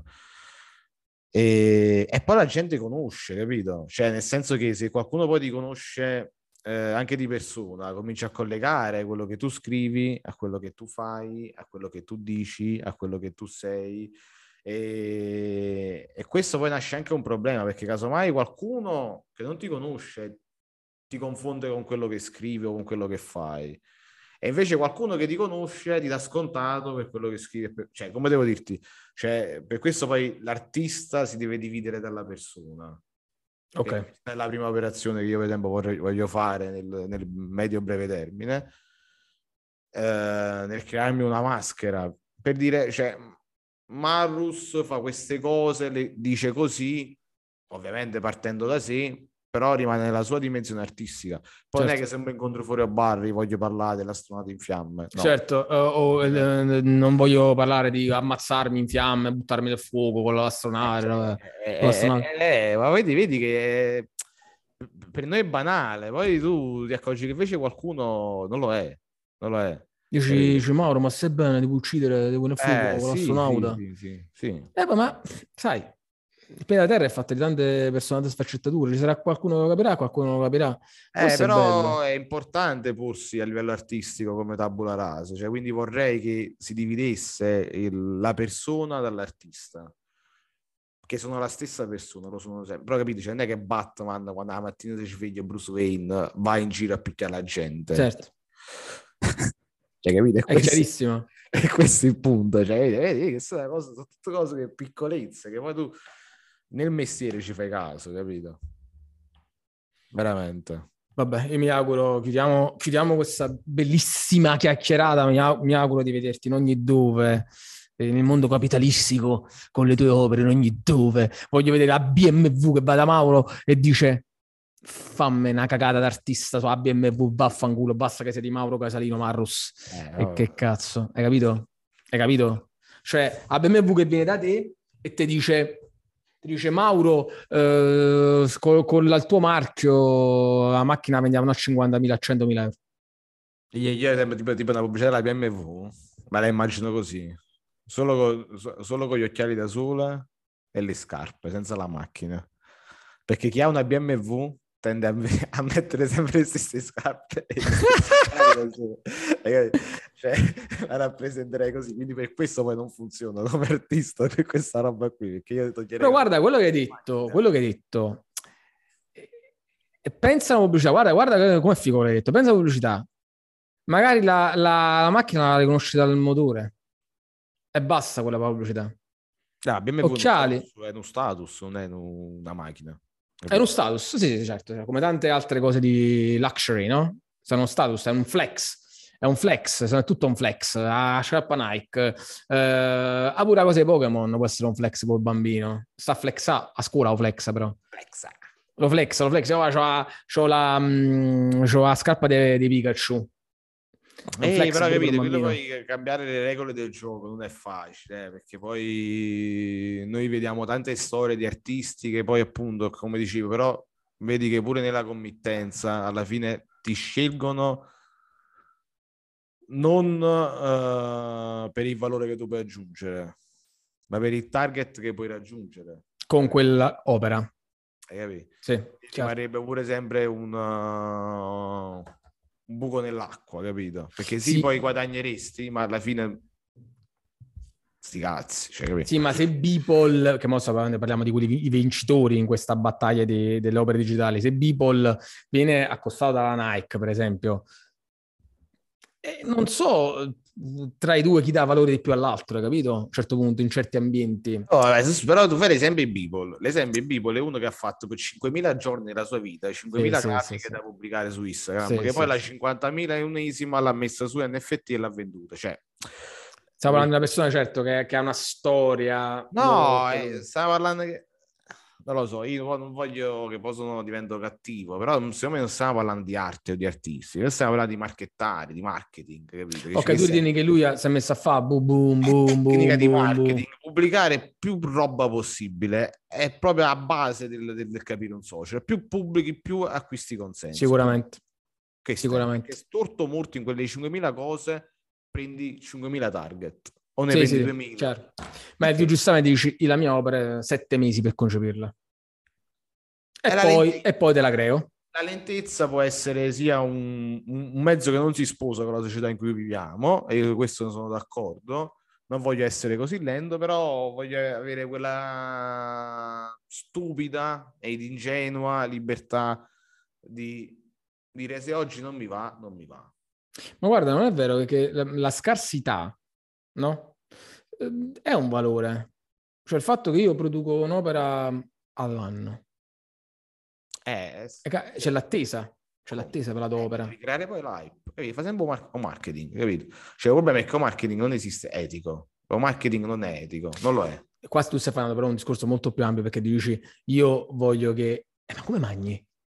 Se c'è qualcuno che ti sostenga. Io faccio un lavoro per mangiare c'è lavoro come tutte le persone. Eh, Però sarebbe bello, poter, non sarebbe bello poter creare e poi da quel lavoro sostenerti, soltanto il tuo lavoro di creativo. Cioè Ma... per, le tue, per le tue opere. Ma io, guardo, sì, cioè sarebbe bellissimo, veramente figurati, cioè nel senso che io potrei svegliarmi quando cazzo mi pare, cioè, eh, cosa che faccio comunque lo stesso, però no, dico, eh, sì, no, sono d'accordo con te, però significa sempre poi eh, accettare il compromesso col marketing, che, che non, io non nego, eh. Cioè, se domani qualcuno entra da questa porta di questo ufficio e mi fa una proposta, io non è che lo butto fuori, certo. non lo ascolto. Quello che io dico invece è che secondo me eh, mi voglio mantenere ancora eh, autonomo, ok? Su questa roba qui. Cioè, questa roba qui voglio che sia ancora il mio piccolo rifugio segreto, ok? Dalla vita e dalla cosa. Questo è un discorso diverso, sì, certo. Cioè, capito benissimo. Sì, sì, no, perché mi, mi, mi, andrebbe anche di parlare di cose di cui non va di parlare a nessuno, perché pure da artista è facile crescere, cioè sta la guerra in Ucraina, fai un posto sull'Ucraina, cioè ci sto ragionando da tre mesi, eh, da quando è successo, eh, Sam, da inizio febbraio, quando è? E ti posso assicurare che io non, non, ho, non ho immaginato niente se non una luna che brucia. Sono tre mesi che l'unica cosa che ho immaginato è questo. Cioè, ehm, come te la faccio a spiegare questa cosa? Che non, non, riesco, cioè, che devo dire che l'Ucraina deve essere salvata? È certo che te lo dico, che la guerra è una cosa brutta. Ma capire i tempi in cui stiamo vivendo e dare una lettura emotiva di quello che succede è una cosa che purtroppo richiede tempo. Capito? E paradossalmente, se domani mettessi una luna che brucia, blu e gialla, la gente la metterebbe like e la condividerebbe, però sì. io non la rispetterei nel mio stile, insomma, di comunicazione. Capito? Capito? ora, ora, ha molto più senso quello che dici. Per me, eh, per me. Poi sicuramente farò l'account TikTok. Eh, perché... Madonna, amico, Madonna, non vedo l'ora, non vedo l'ora. Non vedo l'ora. Cioè, io dico agli altri di farlo, però poi io ce l'ho, però poi non produco contenuti. Eh, no, cioè, eh, quella è la cosa paradossale. Eh, no, devi produrli. Non produco contenuti, cioè, potrei dire tante, tante puttanate sicuramente, però... Eh, prenditi gli spezzoni di questa intervista eh, e produci dei contenuti. Non so se andrebbero, però se potrei farlo, potrei farlo. Voglio dire, guardate, ecco qua, ecco un matto che ha rinunciato a Facebook, eh, che sta contro il capitalismo. 10 secondi ecco di stronzate. 10 secondi. Volete vedere se riesco stronzate? Ecco qui. E, le- e, leggo la cosa della masturbazione. Brava. eh, eh, okay, è un'operazione. È content creator. Content creator, sicuramente. Va bene, Mauro. Basta. Grazie mille. È, è, è, durata tanto, tanto. Però non abbiamo battuto il record di Gianluca.